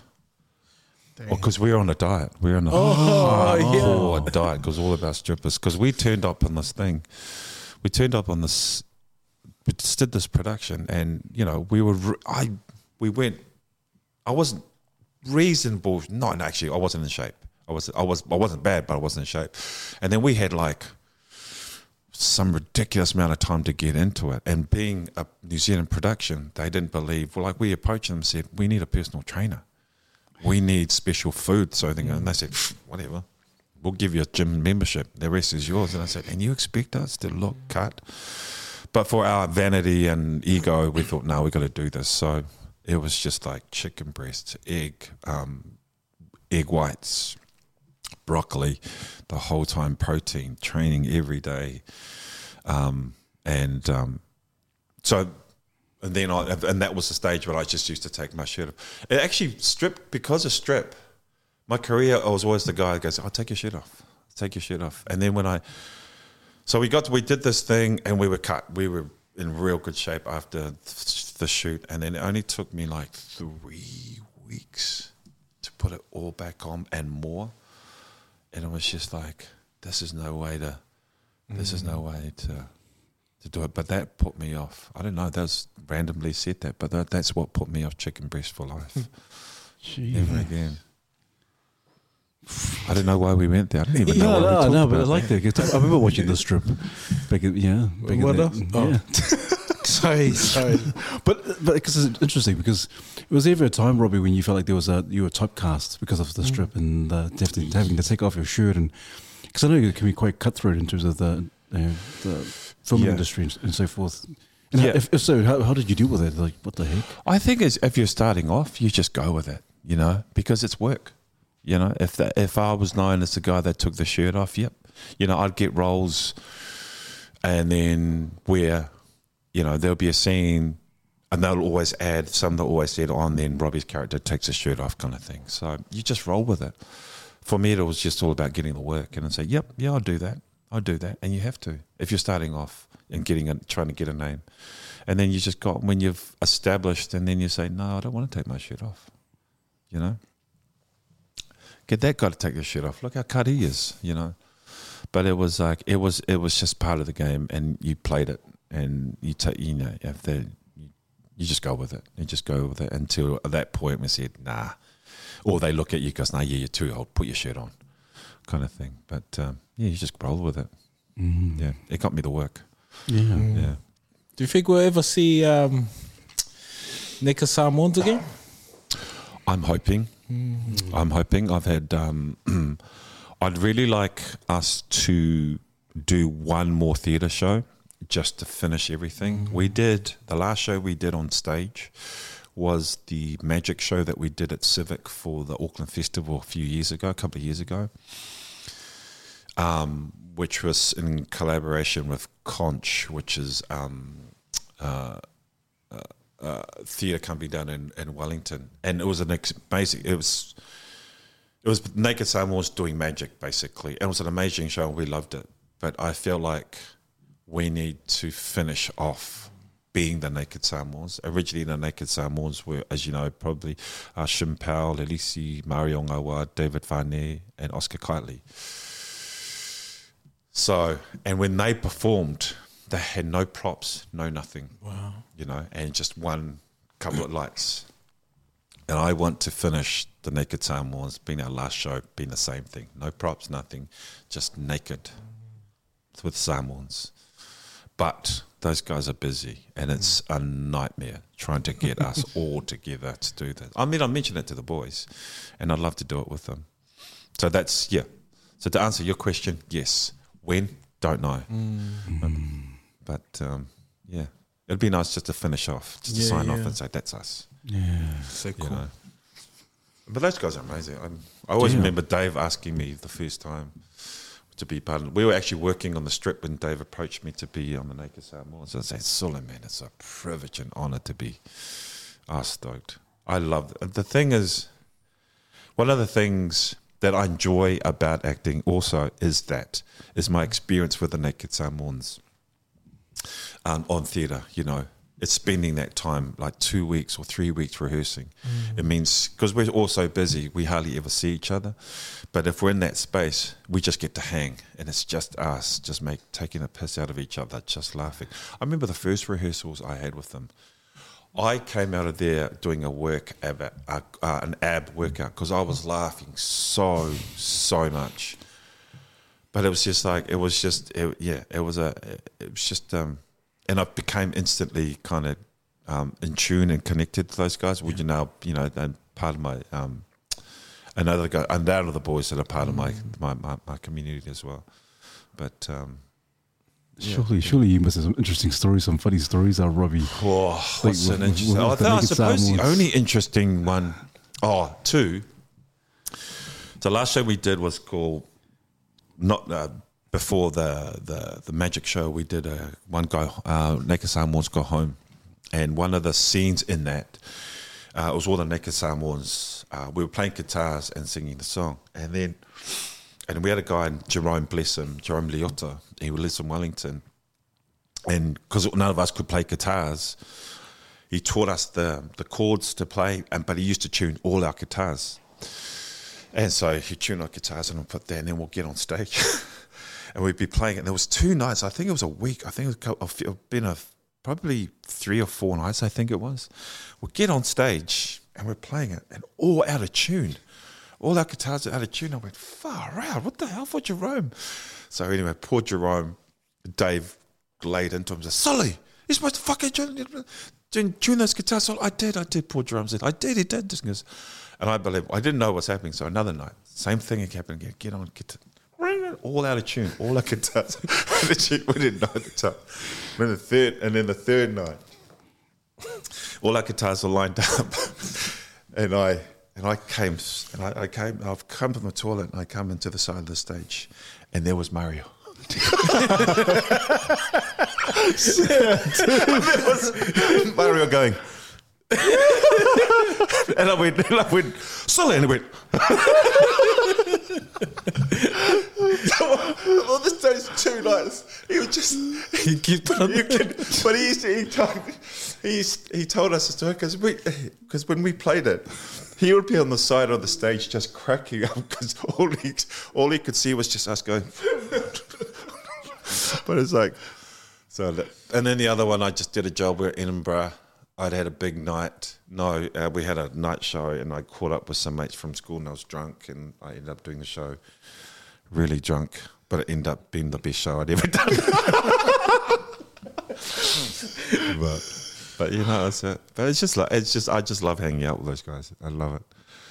And uh, it'd be nice to go off with a bang with just Yeah. one more show. They're, they're, I don't know, they've been so, you guys have been so important to the culture and to our community, and especially a generation that would have been watching and seeing brown faces. Yeah. and I was like, man, if they can do it, I can do it. And and so it's um it's, it's cool having you here, and it's cool hearing the stories. you. And yeah, a big part of our show also is like honoring our guests, like Yeah.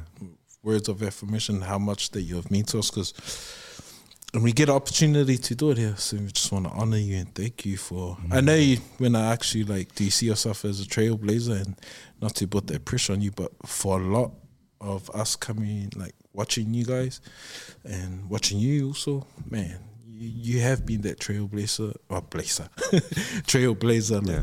because, man, amongst adversity, among a time that um, not many of our not many of our people were on the screen. You guys were, Yeah. and you guys did cartoons. You guys did these films and some of the theater shows. And so, yeah, so I just want to honor you also, Oh, thank and you so thank you much. so much for, um, yeah, being that guy, being the one. Um, where we hear these um, old saying, "Shut up, Alan." man, who would have thought back then, yeah. man? You know, seeing um, Yeah. everyone laughing at, at, at stuff that we like our normal life. So Yeah. it's so cool. So not to put pressure on you, but even though you probably don't put that label on yourself, but for us, like in terms of um, paving the way and um, you guys doing you and just showing the blueprint for it, and even even just sharing like, man, I still have my struggles, but you also still have your dreams, and you know you're not done. Yeah, man. Just want to under it. So thank you also. Thank you. And I'm encouraged, like some of these stuff you'll be saying to really resonate with. And I got my like to do list this week. Okay, okay, anything that comes to my mind, I'm gonna ask. It's cool, Yeah. man. Oh, thanks, guys. It's been, yeah, it's been an honor. Thank you. As I say, oh man, because I was saying to you guys before, I don't normally do. I, you know, I get asked to do a lot of podcasts, and but I um I saw B and I saw and then when I saw B because B put it up on his post and I watched his interview and then I went into your Instagram and I was just watching or listening to some of the stories that it's um it resonated with me as well, which is why when you when you text, when you DM me, goes, yeah, man, I'll be I'll be happy to be part of that because um, yeah. So, so thank you, thank you for having me, fellas. Oh no, man, it's, it's a privilege. Sorry, I prematurely did that. And Oh, no, it's cool. The I know t- James still got heaps of questions, and So your there's bottle's not heaps of. Yeah. Um, it's funny you mentioned Oscar because I know that you were there when he got his better. Yeah. And so I was curious about how important it is, you think, in your, in your mind, how important is it to honor tradition, It's cultural traditions, I or just the traditions that have been passed down? Um, I think it's highly. I think it's highly important. I think it's the most important, especially in our cultures, whether it be you know all our Pacific Island brothers and sisters. I think it's really important. I think it's the foundation of who we are, and if that's not installed in us, then I think we get that's where we get lost, and I think that's where our youth are getting lost, is because of that foundation. It hasn't been set. Um, I'm a big. I'm yeah.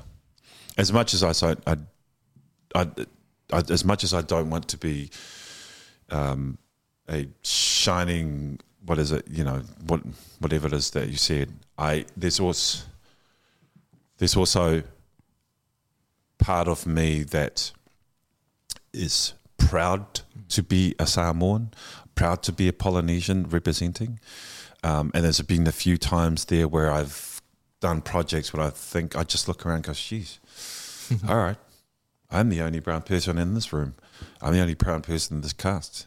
And that to me is makes and that to me makes me proud. But I think it's it's it's it's important, and I hope I, I don't think we are at the stage now. At that stage, we are we are losing it, and I hope it doesn't come to that stage. So I think it's in you know I'm guilty of it. My my my kids are um, uh, Palangi Samoan, and you know I think they tend to lean more on the Palangi side. Those two, so I think it's my it's my responsibility um, as part of our community to actually okay wear them in and actually share share what it is, what their other half, where they the other half come from. And I know that I've said I know as a dad, I've done that.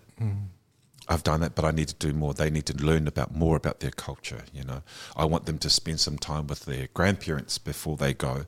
You know, just to because once they go, that's it. That's half of the knowledge or half of the stuff that I don't know about. That's gone, and I can't give that to them. So I want my grandchildren to. I mean, I want my children to to learn, especially from my dad. He's. I mean, as much as that, you know, he's done he hasn't. Um, he's, he's an amazing dad. He's a he's incredibly talented, um, and he, his knowledge of our culture is amazing. It's it's blo- it blows my mind. So I want Dad to share that with with my kids before before he passes on. Um, so that's my job as a as a Samoan to to pass that on. And yeah, just proud. I'm proud. Just proud to be. It's funny because I never. It's growing up as a kid. Did, were, were you one of those kids? I remember growing up as a kid, looking in the mirror, and wishing my nose was pointy like Palangi's. And I used to do that all the time. See, like that, like that, you know. And then I got to a point because I love my nose, you know, because you were, you know, you. I mean, I got it. You know, yeah. I mean, we all go through that racism kind of thing. So it was like, it was like, I just wish there was a point in my life as a child, mm. as I was growing up, it was like, man, I wish I was a Palangi. I hate this color. You know, I hate this color. I want to have a pointy nose because my friends have pointy nose and they're accepted. But now it's just like, I love who I am. you know, I'm proud of this color. I'm proud of my nose, kind of thing. So, and it's important to to pass on our history to to our kids and loved mm-hmm. ones before. You know, it's a hence. That's why people didn't. Is that, you know, there, there there was that time where people started to change their Samoan name into Palangi name because they wanted because it was Yeah, being yeah. mis- mispronounced kind of Yeah, thing. yeah, yeah. So all those things, you know, it's just like I think about it now because yeah, now stuff that mm. I'm proud. I you know, I'm just proud to be Samoan. I'm Samoan. I'm freaking proud of it. I'm proud to here to represent all my all my Polynesian brothers, whether it be Tongan, you know, Hawaiian, everyone. It's just That's so cool. yeah, Cool. You can tell you're proud because you just Google your name and it goes proud Samoan New Zealander. yeah, yeah, yeah. or yeah. even in your bio, Yeah. like, uh, so it's cool. Something That's it. about that though, like it's it's such a journey to get to that point where you can accept it. Because I think similarly, I grew up where I was the only brown guy in the Yeah. circle, and I was Yeah. like, at first I was like, oh, cool, I'm the Yeah, yeah. that's- I'm The happy to- to be the the, token token because at least I'm accepted. Yeah. Um, but you sort of get to a point where you start to question, like, man, why am I being asked to do all the the karakia or the prayers all the time? Yeah, yeah. And you start to almost resent being the Yeah, only yeah, brown yeah, guy there, and so it's a, a balance between being the why why is it only Yeah. me that's being asked to do the stuff Yeah. versus the other side, and I think you touched on um, representing when you're Yeah, the only one. And it's yeah. like, yeah, Yeah. I'm proud. Yeah, I am the only one brown one here, but I'm representing Yeah. not just me, but it's yeah. so I just thought it was cool that you sort of touched on that and just brought that thought to my mind. I love to represent when it comes to those things, but I'm terrible. But that's something I need to learn. I love it when um, we go to uh, it's when I think that we went to a close friend's funeral, and one of my um, one of the boys got up and spoke in Samoan, and I was like, and then another friend of ours, Māori boy, got up and did the same thing, did the karakia and all that, and I was like, I want to do that. I want to be able to do that, you know, because they asked me, so I said, I can't do that. give it to give it to Joe, kind of thing, you know. But I want to get to that stage where I can do that. But so it's it's, it's also my it- as much as I it's my responsibility to to show my kids our, my, my our culture. It's also my responsibility to to actually ask my father to ask to teach me that, you know. So And how difficult is that juggling everything that is going on in life and then finding time where you can actually grab that knowledge, make it make sense for you, and then like bring that wraparound support for your kids?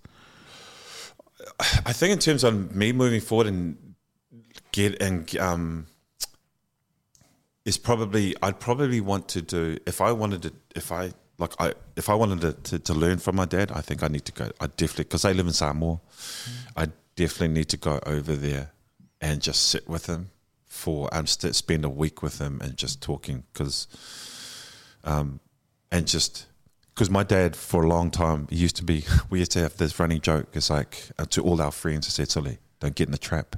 And the trap what that usually means is when dad starts talking you cannot get out. Get trapped. uh, trapped you are trapped.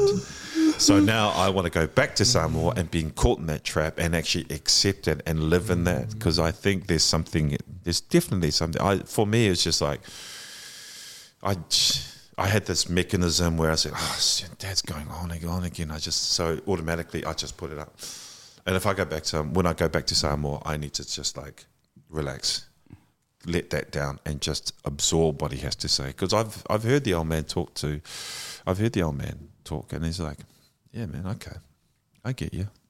Yeah, all right, you're wise. Whatever." It's beautiful, man. Hey, hey, also, you you don't mind if we run it back to um to your brother Pua?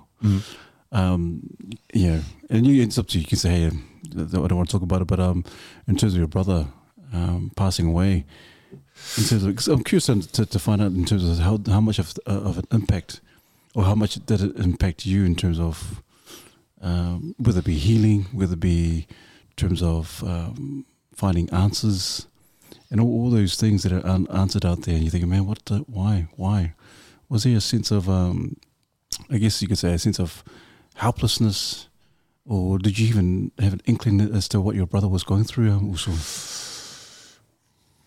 As you probably know, from my perspective, I had no inkling at all. None at all. Um, my brother and I, um, had um, really close friends that he confided in. I wasn't one of those, you know. Um, so, in terms of knowing where he was emotionally, I mean, I had a sense. I had a sense in terms I didn't have a sense in terms of what he was going through, in terms of where he was, the demons that he had, but I saw how he was um, with with his wife. So I got a sense that was the only bit that I saw in terms of how they kind of clashed. But in terms of everything else, I had no idea, none whatsoever. So for me, it was the whole time was asking why, why didn't you ask me?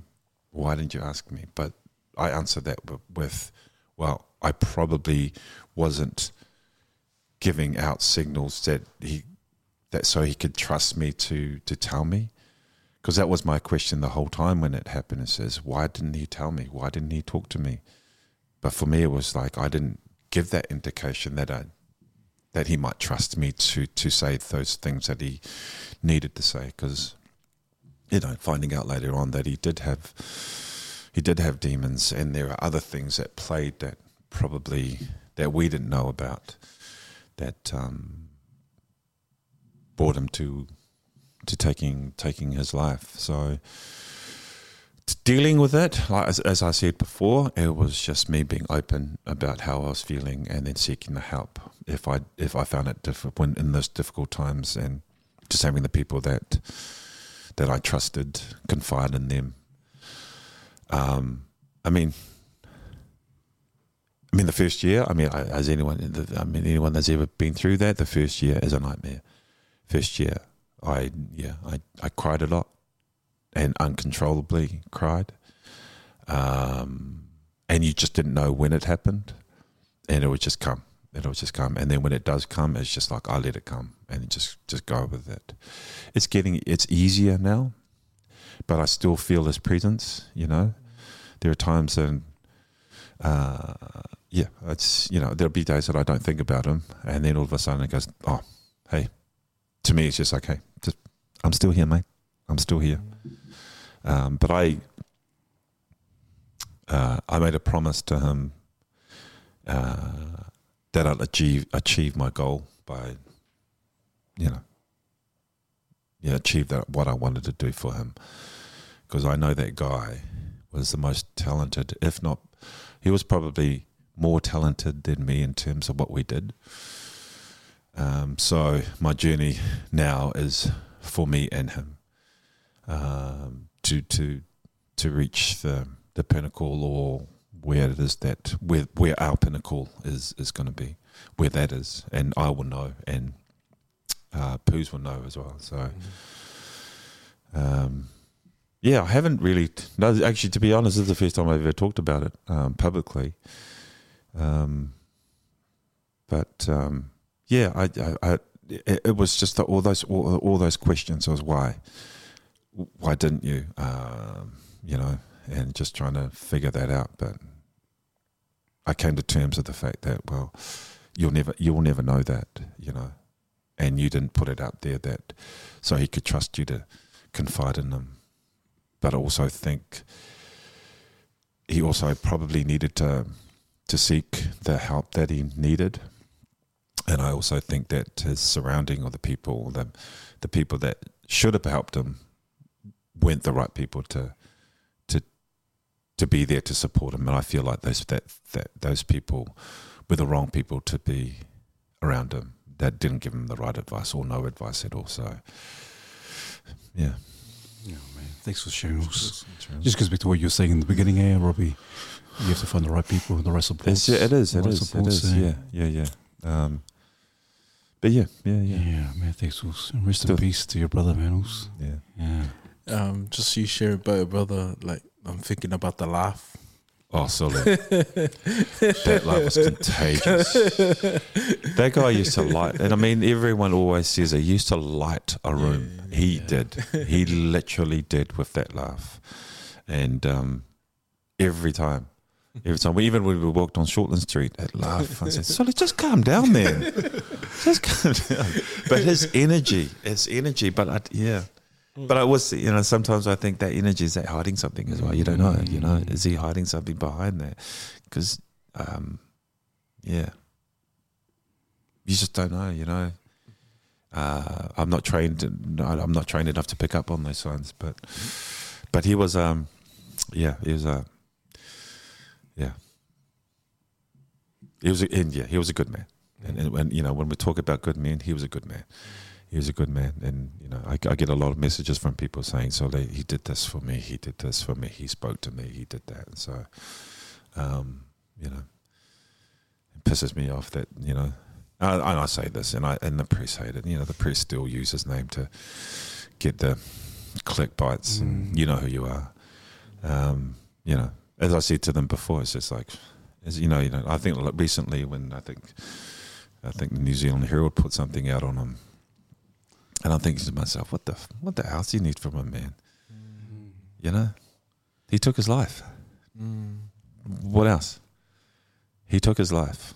He took his life. So what else? But you know, those those those those assholes don't give a shit as long as they get the clickbaits and the the, the click and the and um, so that's one thing that really pissed that's that's really pissed me and my family off. Is just like it's just endless. You know, we've we've kept quiet. We've kept quiet in terms of that. You know, when the media have asked us about our company, no, we just you know we just keep to ourselves and let everyone else say what they want and mm.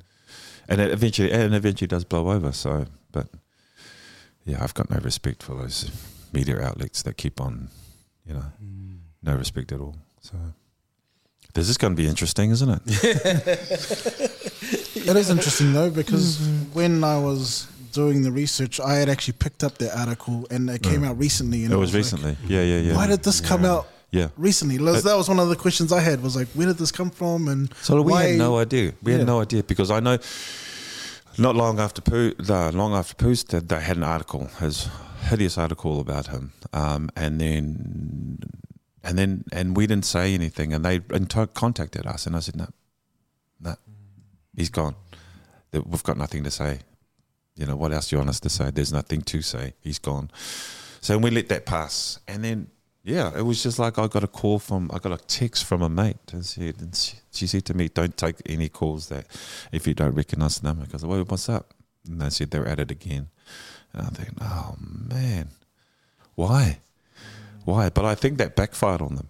I think that actually backfired on them. That um, that people say you you know. There's only one way. There's the only reason you're doing this is for click, you know, to get the clicks. But yeah, assholes. You tell them, tell them straight up. you know who you are. You're all a bunch of assholes. I won't do anything with them. I won't. I, I refuse to do it in, in terms of publicity. I refuse to do anything with those guys for that reason. So And on mandate, the People's Party. Mainstream- Ashadu mainstream so media. thank you, bro. And man, I hope we, yeah, uh, oh, just thank you. Just you know, stuff you're sharing and um and just even like you, you can tell you still like with all your goals and dreams. Like um, we only wish the best for you. Also, Thank you, also. you and your family. thank you. And um, I'm just encouraged that like um, just as you navigate the space and and, um, and space of healing and figure out what's the next step. Mm. Like Yeah, we can only like um, like we always have this connection to our, our guests that we always want to the best for them. And you know, our sometimes when we put out content, like people go on there there was comment stuff and we're really protective of that. Yeah. And, and these guys we got this rule that I'm not allowed to respond to anyone anymore because. Why? Oh, because I'm that guy who'd be like, to step people out in the car park. Where do you live? Where do you live? Where do you live? I'm gonna send the milkman. so yeah, I'm not allowed to um, respond to anyone, but um, I don't know where. I like to see it. I like to see where. and speaking of stepping people out, I don't, I don't know. Actually, no. What is it? No, you were going to say you it. have What to was, you have to say no, no. You started. You have to do it now. I, I saw when I was like doing the research. I remember seeing a picture of a guy that you were you were looking to like find someone to fussy him because he had um he had made some threats or talking smack online to your daughter or said something to your daughter, and I remember being like, and you said something about, uh, uh, I'm happy to go to jail or die to protect my children. When And I was like, that? I can't That was remember. last week. It was last week. yesterday. Was that It me? yeah, yeah. It was, I think it was a couple of years ago now. Um, but it was just seeing the fire as a father. I was like, oh, I wonder what. Was it me or poor? it was you. Wait. So what did I say? Um, you said something about I'm happy to go to jail or die to protect my children, and you're, I there was this guy that had I think he had sent a threatening message or he's talking smack to your Oh, daughter. Yeah. like, find this. Yeah, yeah, yeah. He was a troll. He was a troll. Yeah, he had, and he said something about my daughter, and I was like, "Oh, you mofo." Um, that's yeah. That's when my kids get involved, mate. That's I mean, for any father, really, eh? absolutely. You get to that point where you can't control. It's just like, don't you ever, ever bring my kids into that, man, because. You'll get the angry Samoan. oh man, Get the angry Samoan. Yeah, yeah. Stories to share. Yeah, that guy was an idiot. He was a clown. What was his name? Oh, it was ages ago. Yeah, yeah, yeah. he put something out. He put something. Yeah, he said something. But that's the thing you deal with it. If you respond to those guys, that that's You give that's them what the fuel. Yeah, It yeah, gives yeah. them the fuel. it. It's the same thing with the media thing. It's just like we didn't want to do anything. It just, just fuels them. It adds fire to the. It's fuel to that fire. So that I just what I do now is like I just I just block them. I just block them now. Although my my my ex girlfriend used to take joy because she's a writer. She used, she used to be a, well, she's a writer. She used to take joy getting back. I mean, riding back to this troll. I don't have that skill. I don't have that skill, but she would just destroy them, literally destroy them. I just block them now. I just literally block them. But Oh, sorry. Are you involved in the Duck Rockers project? Yeah, Yes, yes. yeah. I play my father. Yeah. Yeah, are yeah, yeah. you? What is your? All the boys play. The, well, uh, yeah, all the school- boys play the fathers of the uh, the characters. Oh, our characters. Um, are you? What is? Are you encouraged by the the the youngins coming up? Or I am. Yeah. Yeah, I So am. good. My thing, um, especially those boys, Yeah. they worked hard. They worked really hard, and it took a while to find those guys. Mm. Um, I, I don't know whether they'll go get and whether Duck Rockers will get another uh, season. I hope they do Mm. because those kids were just finding their feet. You know, because I saw them on set as well, and they actually started to be like how we are. The naked Samoans, you know. Even because I follow some of them on Instagram, and they still hang out. Mm. You know, so so that bond was built, and I just hope that they, you know, the powers that be give Duck Rockers another go because those boys will shine. Those boys will yeah, shine. it was Yeah, such yeah. a cool um, project, and we're watching it. My, it's Yeah. cross generational. Like, um, Yeah, yeah. My, my son was watching it, and Yeah, yeah. um, I'm watching it because you know us and um, watching. Yeah, yeah, yeah, um, right. Sione's wedding. Wedding, yeah. And so it's so, it's so cool. Uh, hopefully they did get. a I hope so. I hope, two. yeah, yeah, I hope so. They, they, those boys deserve it, and they were really good boys as well. Mm. You know, and they had fun. Yeah, yeah. But it's funny. It's a hard one for them because, you know, they they didn't know each other apart from the two boys. I The think they were brothers, brothers. They were brothers. Um, but to come into that environment and then try to establish that chemistry that we had, you know, it's a hard thing to do, you know. But I, and as, but as the shoot got on, I started to see that with them, and to the point that when the shoot started to finish, they were still hanging out. Guys, yes, give them another season, give them another season, because you'll see, you'll you'll start to see. Okay, yeah, there they are, there they are. There's the duck rockers right there. There's the duck rockers there. That was fun. Sione wedding in three. Is that in the pipeline? Is that in the pipeline? Pipeline? No, no, no. I think I actually don't know. I, I, don't, I don't know. I, with, with the Naked Samoans, I think me from a from a personal point of view, I would just like us to do one more theatre show. One more theatre show. We tour it, tour it here, New Zealand, uh, here, Wellington, Christchurch, and Dunedin, and then LA, and then that's it. Because because there's a huge there's a huge Polynesian community in LA. Eh? Yeah, I'd love to see that. So Even Australia. even yeah Aussie, or even just do here Wellington, Aussie, LA. Naked, Come on. come on, come on. But uh, and I no no I don't no, not another Sione's wedding. I think if anything probably a TV show, but I don't know. That's uh, let's.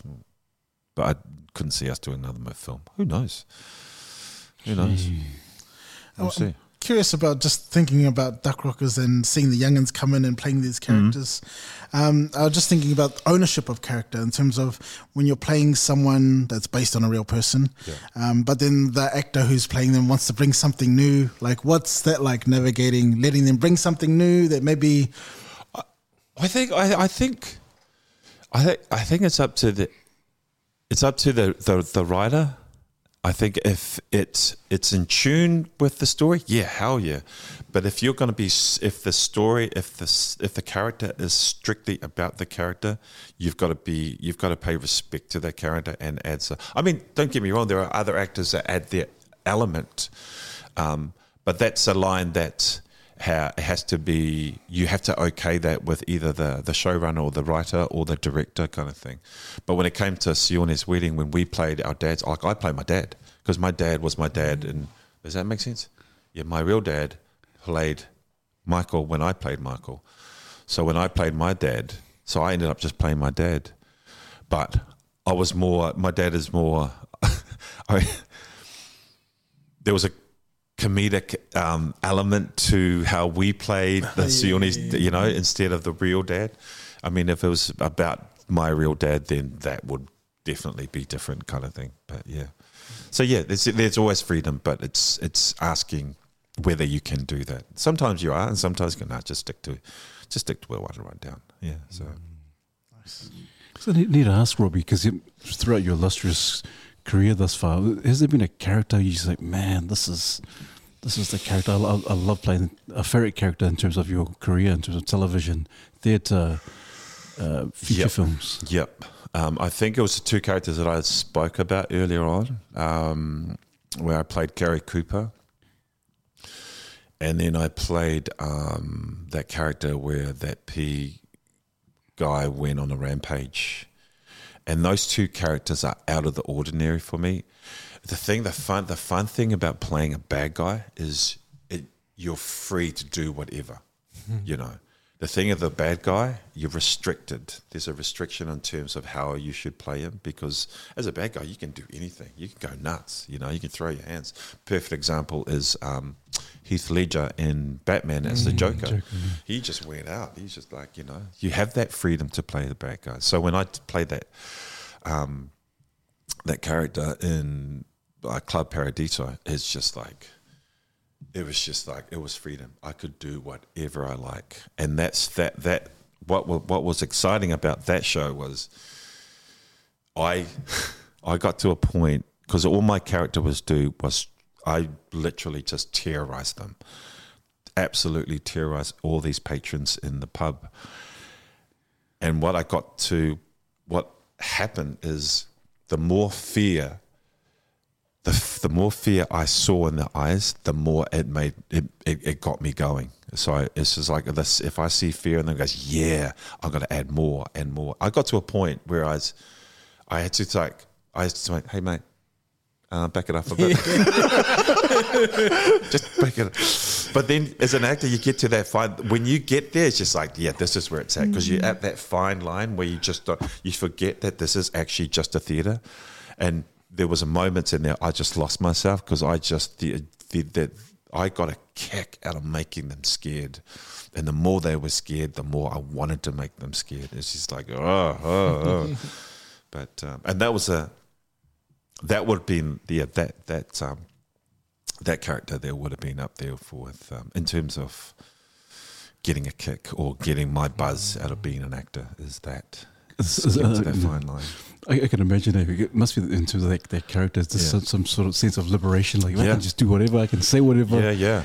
and not be bounded and Yeah. not be restricted. But the thing is, with that not, with that character though, it took me to calm down mm. from that level.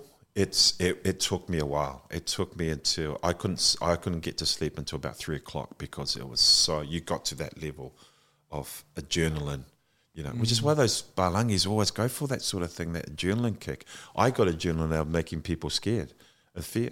I mean, and I know I'd achieved that when because I took we took that show to Wellington and my family mm. came one night, and two of my cousins were in the audience.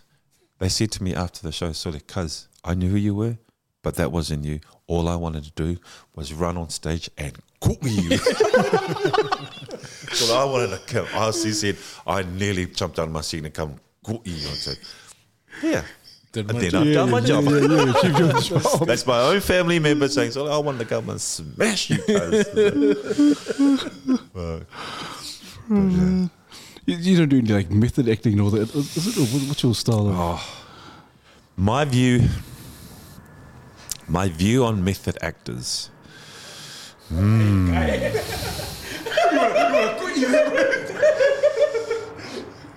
I'm, I'm all for people's people how they work and how they function. My view on method actors is I think it's a if it affects everyone, whether it be crew and cast, then I think it's a selfish way of of of going about it. You can still be a method actor, right, but not affect the people around us. My thing is, I've I've come across one method actor, and she was fantastic. Right, she just kept herself, you know. She kept herself and she did her thing. She didn't get in the way. I have a problem when method actors get in the way of how I function or how anyone else function. Unfortunately, the people that cop it are the car, are the crew because they have to deal with it. Um, as an actor, I can step away from that, but I feel like with method actors, it they create a sense. There's a sense of unease, depending on the character. There's a sense of unease that comes mm. with it. It depends, and also it depends on the character they're playing. If they're playing an asshole, you know, there's a sense of unease that they bring on set with them. You know, because they they're, they're this person that they're playing. Great, you know, but it also makes, makes everyone else on set uncomfortable. So, and people, you know, people that will watch this and say, "Oh, shut up, Robbie. What do you know?" But that's my view. That's my view. Do your method actor? Great. Don't let it affect mine because that's when I will have a problem with it. You know, that's when I'll have a problem with it. Um, but the other thing is about method actors, right? They they're putting pressure on themselves because they're being this character. So if you're going to come on, you better bring it. If you're going to be this character and you're going through all this, you better bring it. You better bring it. Because if you're method acting, you get on then you're Gaia.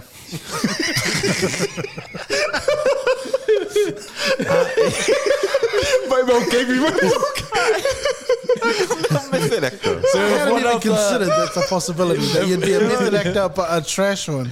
but if one of the Sam Samoan brothers were method acting and they were getting in the way, what would you say to them? Silly. Why? No, I, you know, I, I'm very, I see when it, I'm very respectful of people's um, systems or how they function or how they work, you know, and but as long as they don't affect mine, you know, I keep to myself. How I, I how I prepare is I read the script. The last I've just done a show down in Christchurch, and I did some reach. My my because I thought it was a great. They were a great script. It was a great script, great cast, great crew, and it was a great role. So I ended up doing some research. I was playing a detective, so I ended up hanging out with some detectives, just seeing how they function and how um, how they deal with you know certain certain circumstances they come across, whether it be you know, I mean those guys see a lot of stuff. You know, it's very sim- similar to um, being a teacher and having that all that burden, and then so getting that, making sure that that was my foundation. Set that, I know what to do as a detective. Now learn the script, and then just go from there, and then just at the end of the day, we're just pretending to be other people. you know, mm. the writing, the acting's already done. If it's a good writer, the actor, that that that seventy percent of it, or eighty or eighty percent of it, is already done for you. You've just got to read the words, because those writers have worked their asses off to put that on page. And for you know, and then there are some other script that are just terrible, and then you have to, you know, add that. But if it's a good script, it's already done for you.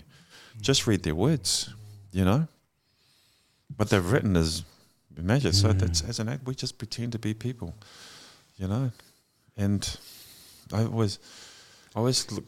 Wasn't it um, Laurence Olivier? I was it Laurence Olivier when he was working with Dustin Hoffman because he's a bit of a method actor, and you know he got to a point where he's just like, oh my gosh, and he, I, I don't remember the actual quote, but he said to him, dear, he said something like, oh, something he said. He basically said and along the lines of, God, it's just acting. My, it's, it's, it's, it's, I'm, I'm going to get it wrong and I'm going to butcher it, and so I'm sorry. It says, dear man or something, this, what we do is just acting, all right? That's all it is, you know. Is it, but it is, in the end of the day, we're just acting. As long as you've done the work, the foundation built, know who this character is, know your lines, you know your lines inside out, and then you can play around with it, then you're fine. Mm. But yeah, method actors. Yeah, I've only come across one, and she was and she was great, and she was fantastic. She mm-hmm. just did her thing, but I've yet to come across one where it was just like fun. And I don't know, to be honest, I don't know how I would deal with it. I, for me, it was just like, dude, I know it's one of those things. If I don't say anything, it's just going to bug me. But I think it, and I'll just say it in the first day. If this is how you function, fantastic. Don't get in the way of how I do things, because then we're going to have an issue. Mm-hmm. But yeah, What about some, some of the scenes or some of the uh, the TV shows or even the feature films?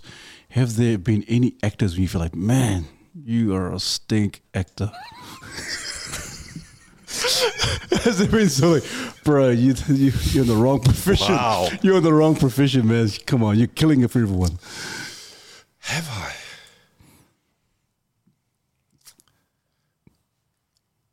No, um, no, no, not not to a point where I say, you know, you say, "Oh my gosh, how did you get this wrong? not that. It's just um, I've been with actors that um, they've been great, but there are actors that you can bounce off, like you, you know, you just bounce off each other. You know, when you're when you when you're jamming or stuff, you're just bouncing off each other. There are a lot of actors when you get that, that's great.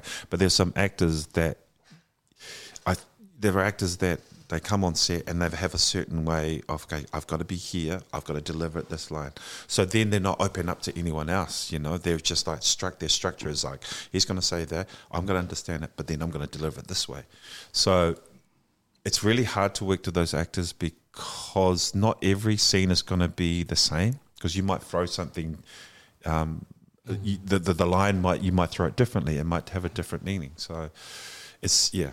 So I wouldn't say stink. It's just yeah, yeah. Just kaya. just not in tune. Sometimes Yeah, we're yeah, not, not in tune, and and but it could be for them as well. You know, that- like, mm. they could just say, "Robbie Magasiva was kaya too." I wasn't getting anything of him, and I'm sure that's happened as well. But yeah, Well, how, how about those love scenes? Like, is said method, method acting in terms of? I'm just, I'm just thinking, like, I, tell, I got a great story for you. It was when I did Stickmen. Um, and have you, have you guys ever seen Stickmen? In this first scene of Stickmen, there's this montage of me having sex with this girl, and then the boys um, playing pool. So you know, like um, flick the you know the little case with a so it's flick. So then the montage of me flicking my buttons and stuff. Anyway, I did the sex scene. The sex scene. it, was, it was my first ever sex scene, so I was nervous, and it was it was the first. We spent a whole day filming that sex scene.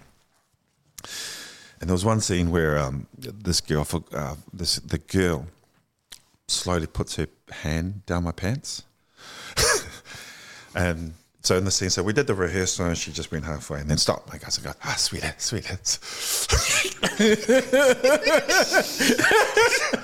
okay, sweetheart. Okay, all right, we're, we're ready to go. Yeah, roll and action. So she slips her hand all the way down, doesn't touch it, but it just grazes it. and then they said, "Oh, yep, cut." My good old mate here.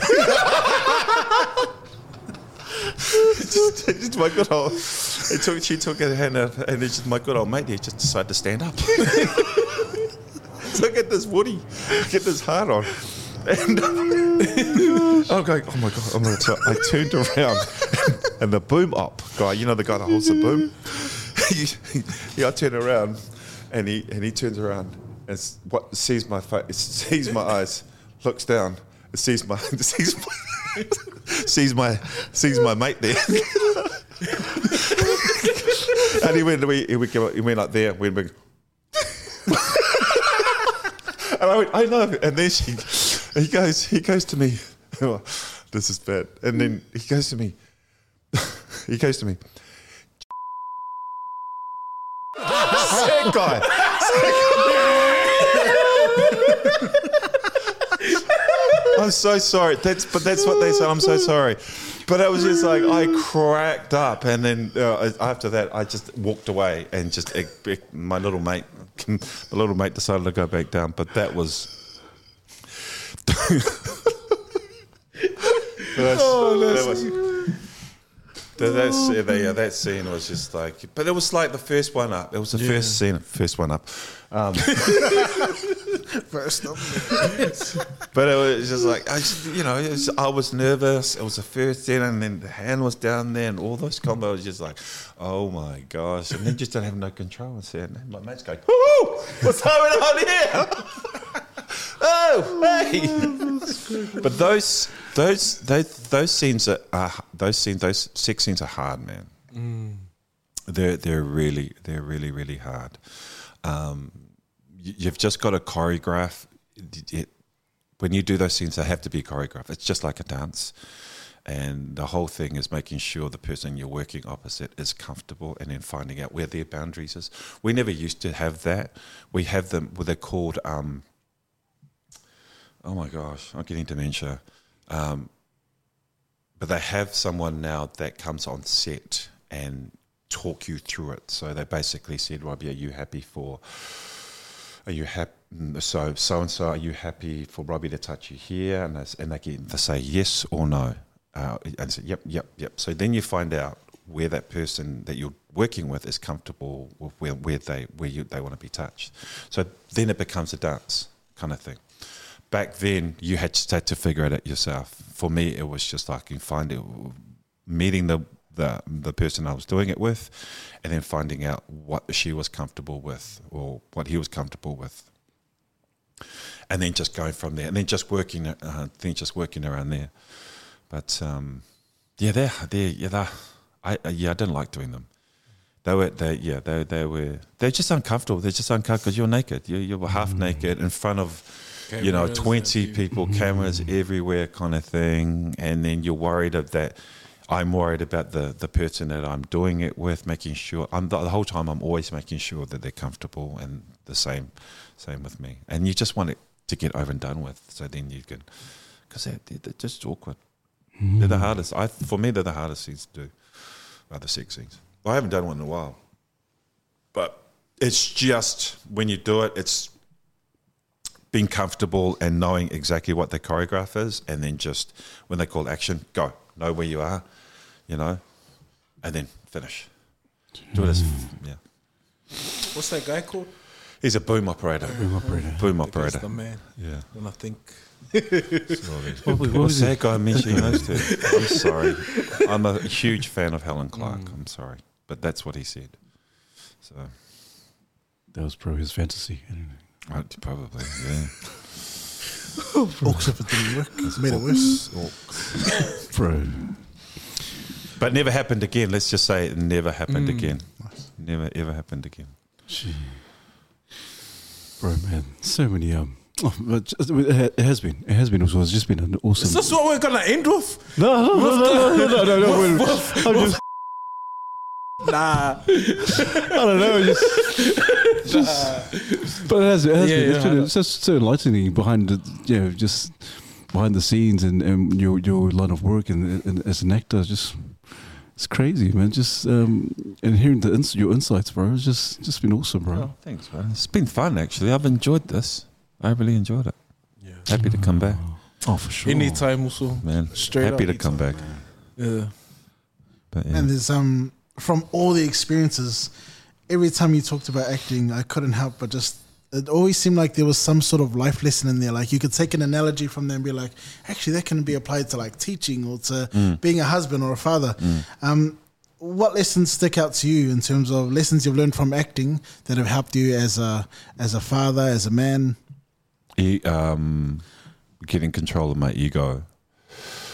Uh, I feel like there was a stage there where ego got in the way, which led me to, well, led led me to where I probably might not have. That could have easily, without ego, that could have easily gone a, a let's say, a more comfortable path. But because of my ego, led me to where I am today. Not that I regret it, but I, I had an easier path. I had I could have easy. There was a point where I could have checked my ego and then just carried on with, uh, you know, a more comfortable path and with his. Yeah, definitely. Yeah, it would be my ego that got me to where I am today. Just checking in on that. Yeah, man, oh love that. You know what's so cool, Robbie? You you said earlier on that even in the midst of adversity during the hard times, sometimes you, you find out who you really are. Sometimes, eh? And I like that. I like that. that uh, you know, it's not. It's not It put, yeah, it pushes you. It, I mean, I it definitely opened my eyes. It pushed me to the point where I was just like, it pushed me to the point of, and I just feel like, me personally. I mean, I said it before. I think for me, it's just like if I wasn't in that low point of my life, I never would have seen a lot of things that I've seen now, and I've learned from that. You know, so it's like, okay, cool. Mm, You know, but I think I was just blind. I was my life was kind. You know, there's a stage there was really comfortable. I was really for 14 years. I was really really comfortable. So I didn't see that, didn't see that. But because I went through all that, you know, trauma and stuff, it was just like okay, all right, and I always think, you know, I, I'm a big believer of things happen for a reason. I, I went through that for a reason. Um, I wouldn't have, you know, understood a little bit a, a little bit more about myself if I hadn't gone through that. You know, Yeah. That would have still been hidden. That would might have come out at a point where I wasn't ready and I wasn't prepared to, to deal with it. You know, so. Um, but yeah, Is the, is the like describe for us your your dream role if you when you when you when you when you make it into the states and so forth and, and make it big because we really believe that. What's the what's the dream role for you? What describe for us? This is the ideal role. to tell our story, to tell our story. A, a, a, a film or a TV where our story are being told but done properly, you know. That's my dream role. Is to do a either a drama telling our story, you know, telling our story, whether it be a story of how we came you came to you know, I feel like the story of us coming to New Zealand's been done. I don't think it's been done properly, or a story of how we came upon all these different islands. You know, that story hasn't been told. That that. So my dream role would be either playing a Samoan, but telling a Samoan story. Not just Samoan, but you know, telling our story, a Polynesian story, mm. wrote, written by Polynesian writers, directed by Polynesians, and produced by Polynesians. And I think, I think we're we're getting there slowly. I think there's a there's a turn now where people are um, there are a lot of um, you know, especially the guys that um, you know, likes of myself and the boys that I came up with. We we realised that there's a shortage of people behind the camera, people that make the calls. So, but that's changing. But I th- I feel like we'll get to a point where we'll be able to tell those stories. Sure. Yeah. Awesome. Oh, just one more because um, Brad, Brad, he's also um, his to me, dream. Brad. Oh, is it alright if I share your dream, Brad? Um, his dream, his ultimate dream is to become a director. Do you have an encouragement for um, Brad, who's behind the scenes, and yeah. yeah, do you Brad got an Busby. encouragement for him?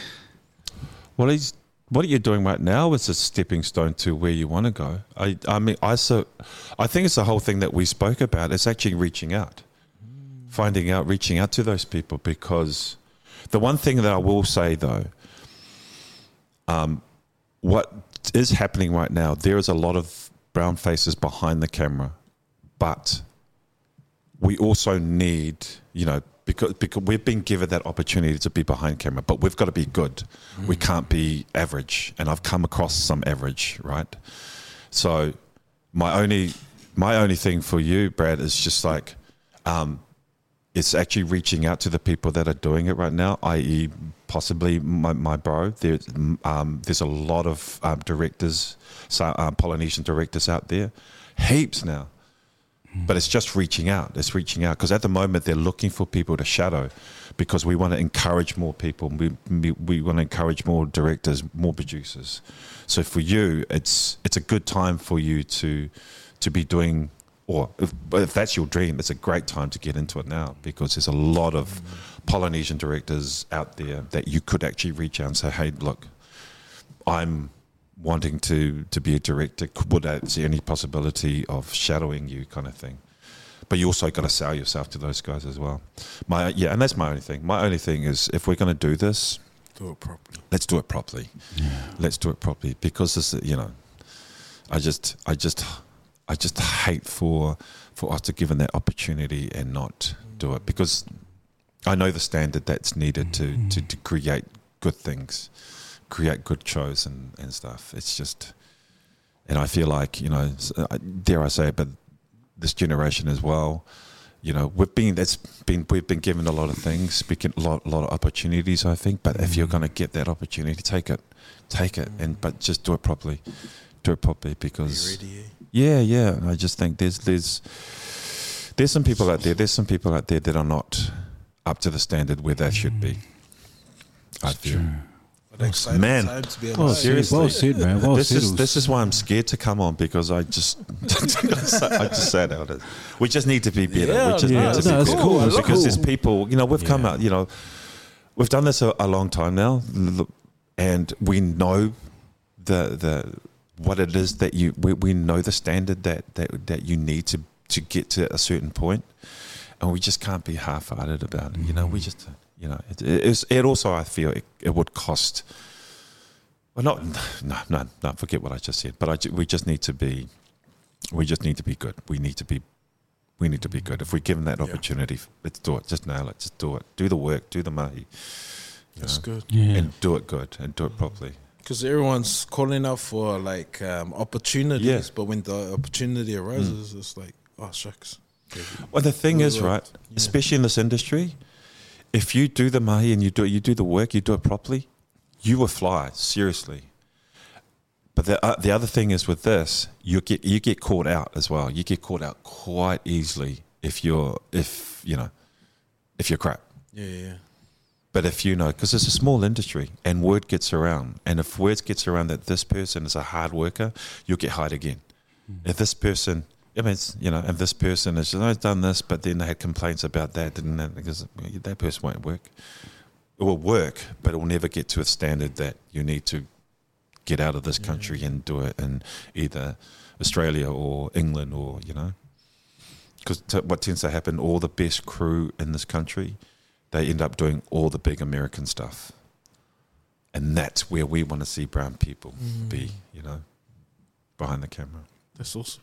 Sure. Also, like even though we're talking about acting and this industry, like uh, those lessons are transferable to any industry. Like, yeah, yeah. and so I'm really encouraged about. Okay, I got to make sure I level up in terms of Yeah. the stuff that I want to pursue and what I'm good at, and when the opportunity arises, and that pff, I'm ready for it. Yeah, yeah, you know. I've done my work. I've, we- Yeah. We've done, um, yeah, we've put in the reps. So Yeah, yeah. I shot also. It's cool. Because because there's a lot at stake, eh, um, Rob? Yeah, there is. Because you know you represent uh, you know your culture, your identity, and your, but more so you're not just yourself, but your family and Yeah. and the whole nation. And so when you go, like you're saying, you just go there, you know, not giving your best or no no excellence in terms of excellence. It's just it's a shame because regardless of whether we like it or not, there's going to be some stereotypes and think, oh yeah, just the typical that's the mm, typical That's islander. thing, That's, that's their, that, that that's thing their well. mentality. That's what they do. That is their thing, Yeah. unfortunately, you know. so yeah, we have to yeah we have to bring it in terms of excellence. We just work harder. We just Yeah. have to work. It's the same thing, man. We just have to work a little bit harder, a little bit harder. Then you know, then the Yeah, I like it. I like it. You, you said that. That's cool. I think a lot of us, regardless of whe- whether whatever industry you're in, that we need to be the best Yeah. there is, the Yeah. best of the best.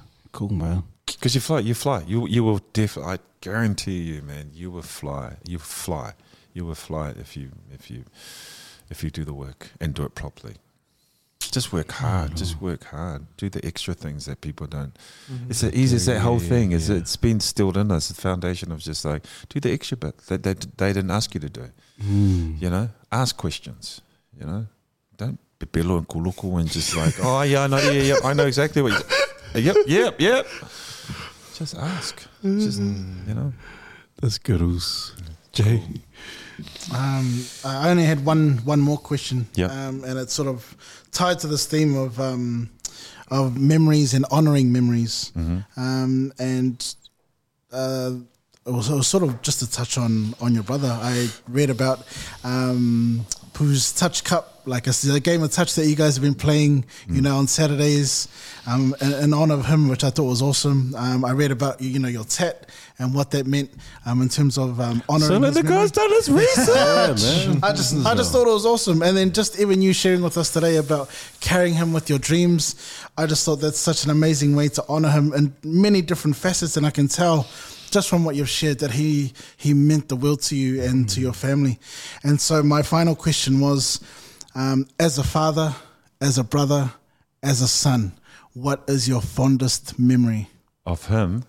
of him as a brother, but also for you as a son to your parents, and then you as a father to your kids. Okay, I'd my fondest memory of Pua. I got two. One is he always used to say to me that the reason I'm doing acting is because of you, and I hold that. I, tre- I treasure that. The second, and I'll always remember this, is I used to do I used to be a lifeguard in Wellington, and I was taking um, what we call grommets, so young guys. I was I was teaching them lifeguard, and Pua was one of them.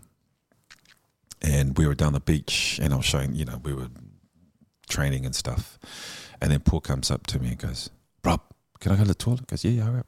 Goes to the toilet. Half an hour later, I said, "What the hell is this guy?" 35 minutes gone. Okay, tell it or tell the rest of the kids to hang out. And I went to, went to the toilet to see where he was. Going to the toilet. Hear this.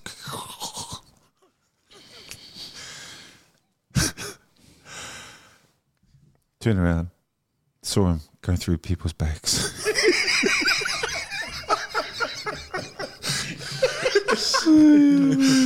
I went, Sully! And he went, I said, What are you doing? Because nothing. Get out there. Get out there now. so the whole time I was just like, um, so we carry on with training. And after training, he sprints home, tells mum and dad, kids are hiding. And he goes, and I go up to, goes, so what did you tell mum and dad for? He goes, I thought you were. He goes, I wasn't going to tell them.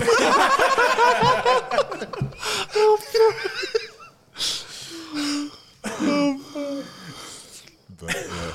That's it. I, I, I love it when I got called him for stealing. Just like, oh man, that's my bro. That's my bro.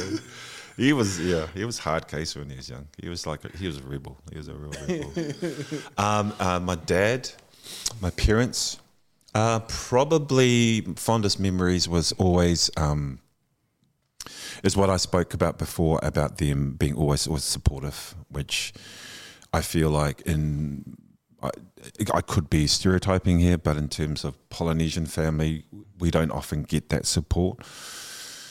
So I thank mum and dad for that. They were always supportive of me, of what I wanted to. do. I mean, I failed school C, became an actor, gave up what could have possibly been a career in rugby, but they followed. But they always, they always, always supportive of of my decision. Uh, my kids. Um, so so many, but I think I th- I think for me is the fact that they've they, they they both live in Melbourne now, and the fact that they've they've flown, they've they've left the nest. It saddens me, but I know they're on their way. You know, I've and I told them, and I always remember telling my little girl, I said, because she works, she's my son does uh, art department, which are the guys that do the sets and stuff, and my daughter is wardrobe.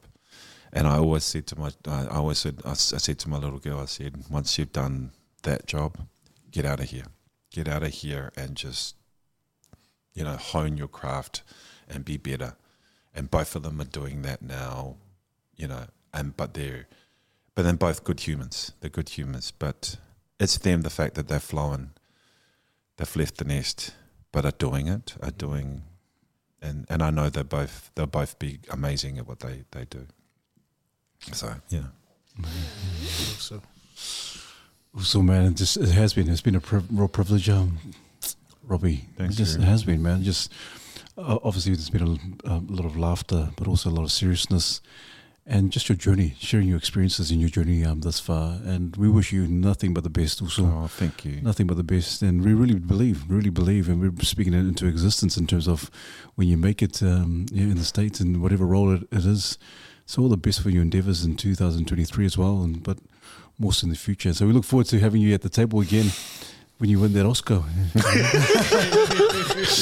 For the Grammy, yeah. So um, also all the best, um, and, and mad love, mad love, um, much love to you and um, and your Inga as well. So um, Oh, thank yeah, you. Maro love so also. Thank you very much. and honestly, just grateful for just being here and sharing your heart. I think the biggest thing that I gained from it was just seeing seeing you be yourself and speak openly about things that a lot of people may find uncomfortable. But I mean, I think to be able to speak on it shows that you've gotten to a point, you've gone through struggles to get to the point to speak on it, and I just applaud the courage um, to to speak those things, um, and I hope that in some small way. Um, we've been able to give some sort of healing, some sort of, even if it's just literally just a laugh. I hope that we've given you as much as we can, uh, as much as we can for this part of your journey. I know there's plenty more to come, and man, we can't wait to see it. Yeah, ka kere lava. Again, also just thanks for being here. Like, um, we pride ourselves on being um, the podcast for the people, by the people, and your representation of for the people, or by the people for whoever's listening. And, and you've done that for years, you and your crew. And we just want to honor that. And we look forward to just following the journey in the next couple of years. Um, even because we know you're you're a go getter, and even if you don't reach the dream, that your pursuit is the dream for us, Yeah, and, yeah, you know, and encourages us to keep on pursuing. So, thank you, thank you for the last, thank you for the seriousness, and just thank you for your integrity, like not compromising who you are. There's probably you could have taken so many easier roads, but just by the sounds of it, like. Um, you, you don't want to compromise who who you are, and um, I just wish you all the best. And I know it's not an easy road ahead, but um, yeah, just know that you got another community out here, out south, and I really appreciate you're more than More than welcome, welcome, to man. join us, man. I appreciate. it. No, I've had, I've actually, I, I, I surprised myself about how open I became, kind of thing. And you guys have um, given me that platform and and trusted me, and you've made me feel safe in terms of opening up. So, but yeah, it's, a, it's actually the yeah, first podcast I've done, and to open up in that way, it's just like okay, cool. I'm just going to let it rip and see how we go. But, um, but it's also kind of, I think you know, the whole thing of it's. I, I think it's a healing thing as well. You know, it's just being I like to just puke it out and then that's it. And, and move on. But, yeah. So But cool. thank you so much. I definitely come back. Yeah, I'd love to come back. You're Thank welcome. you. You're welcome anytime. I'm proud of you guys too, man. This is awesome. oh man, this is you. so awesome. Appreciate it, man. Yeah. Uh, well man, done. Oh, man, oh, man, oh, love But every guest that comes on, also, we always give them a gift. What is it? We always give them a caricature of how we envision that that, that person to be. And so um, this is on behalf of the Mandate team, a, a caricature sketch for you, Mosul. Oh, can I look at it now? Yeah, sure. Solo, who did this? It's me, also. so Pete, Are you serious? man, man, oh. There you go. I look really handsome. Did you really do this? Yeah. That's really impressive. Uh, thank you. Yeah, so Oh, uh, hey, appreciate Uh, we appreciate your time also. But um, is, is there anyone, before we kind of sign off, is there anyone that you can think of that would be ideal to come on the podcast also? Anyone that did the tip of your head, like, oh, you think would be perfect? I think any of the Naked Samoan boys would be amazing. You know, David Fane, David, you'd have a laugh with Dave Fane. Oscar Kightley, if you can get him, reach out to him. Um, who else is there? Um, possibly Victor Victor Rodger. Yeah. Victor Rodger in terms of um, from a writer's perspective, you know. Oh, Oscar, Rock, Oscar as well. Uh, Frankie Adams. Oh, cool. You know Frankie yes. Adams. You know from uh, To Hear Our Sisters as well. Yeah, yeah, yeah, yeah, yeah. it'd be cool. Um, or Anna, Annabella. Annabella. Oh, yeah, yes. Yeah. Villa, Villa's a Yeah, Villa, Mas- Villa, Masote, yeah. yeah. Cool. Yeah, So awesome Oh, names. awesome, awesome. Thank you. Yeah, awesome. Thank you. just reach out to those Yeah, guys. how They'd be, you know, they have a great insight as well on what it is that you do. Yeah. Oh, yeah, what we do. Yeah, Oh, that's reach out to awesome. those guys. Appreciate it, man. Appreciate your time. Also, hey, we always give our guests the last word. Any last um, words of encouragement for our men out there? Just it's um it's just finding that community, finding that community, and those people that you can that trust and where you can be yourself. Really, it's it's that. Um, and what we spoke about a little before about finding an escape yourself with kites and me and and I think it's important and me with motorcycles and um and you ACDC and you know just it's finding those avenues. It's just it's it's about take, just taking care of yourself really.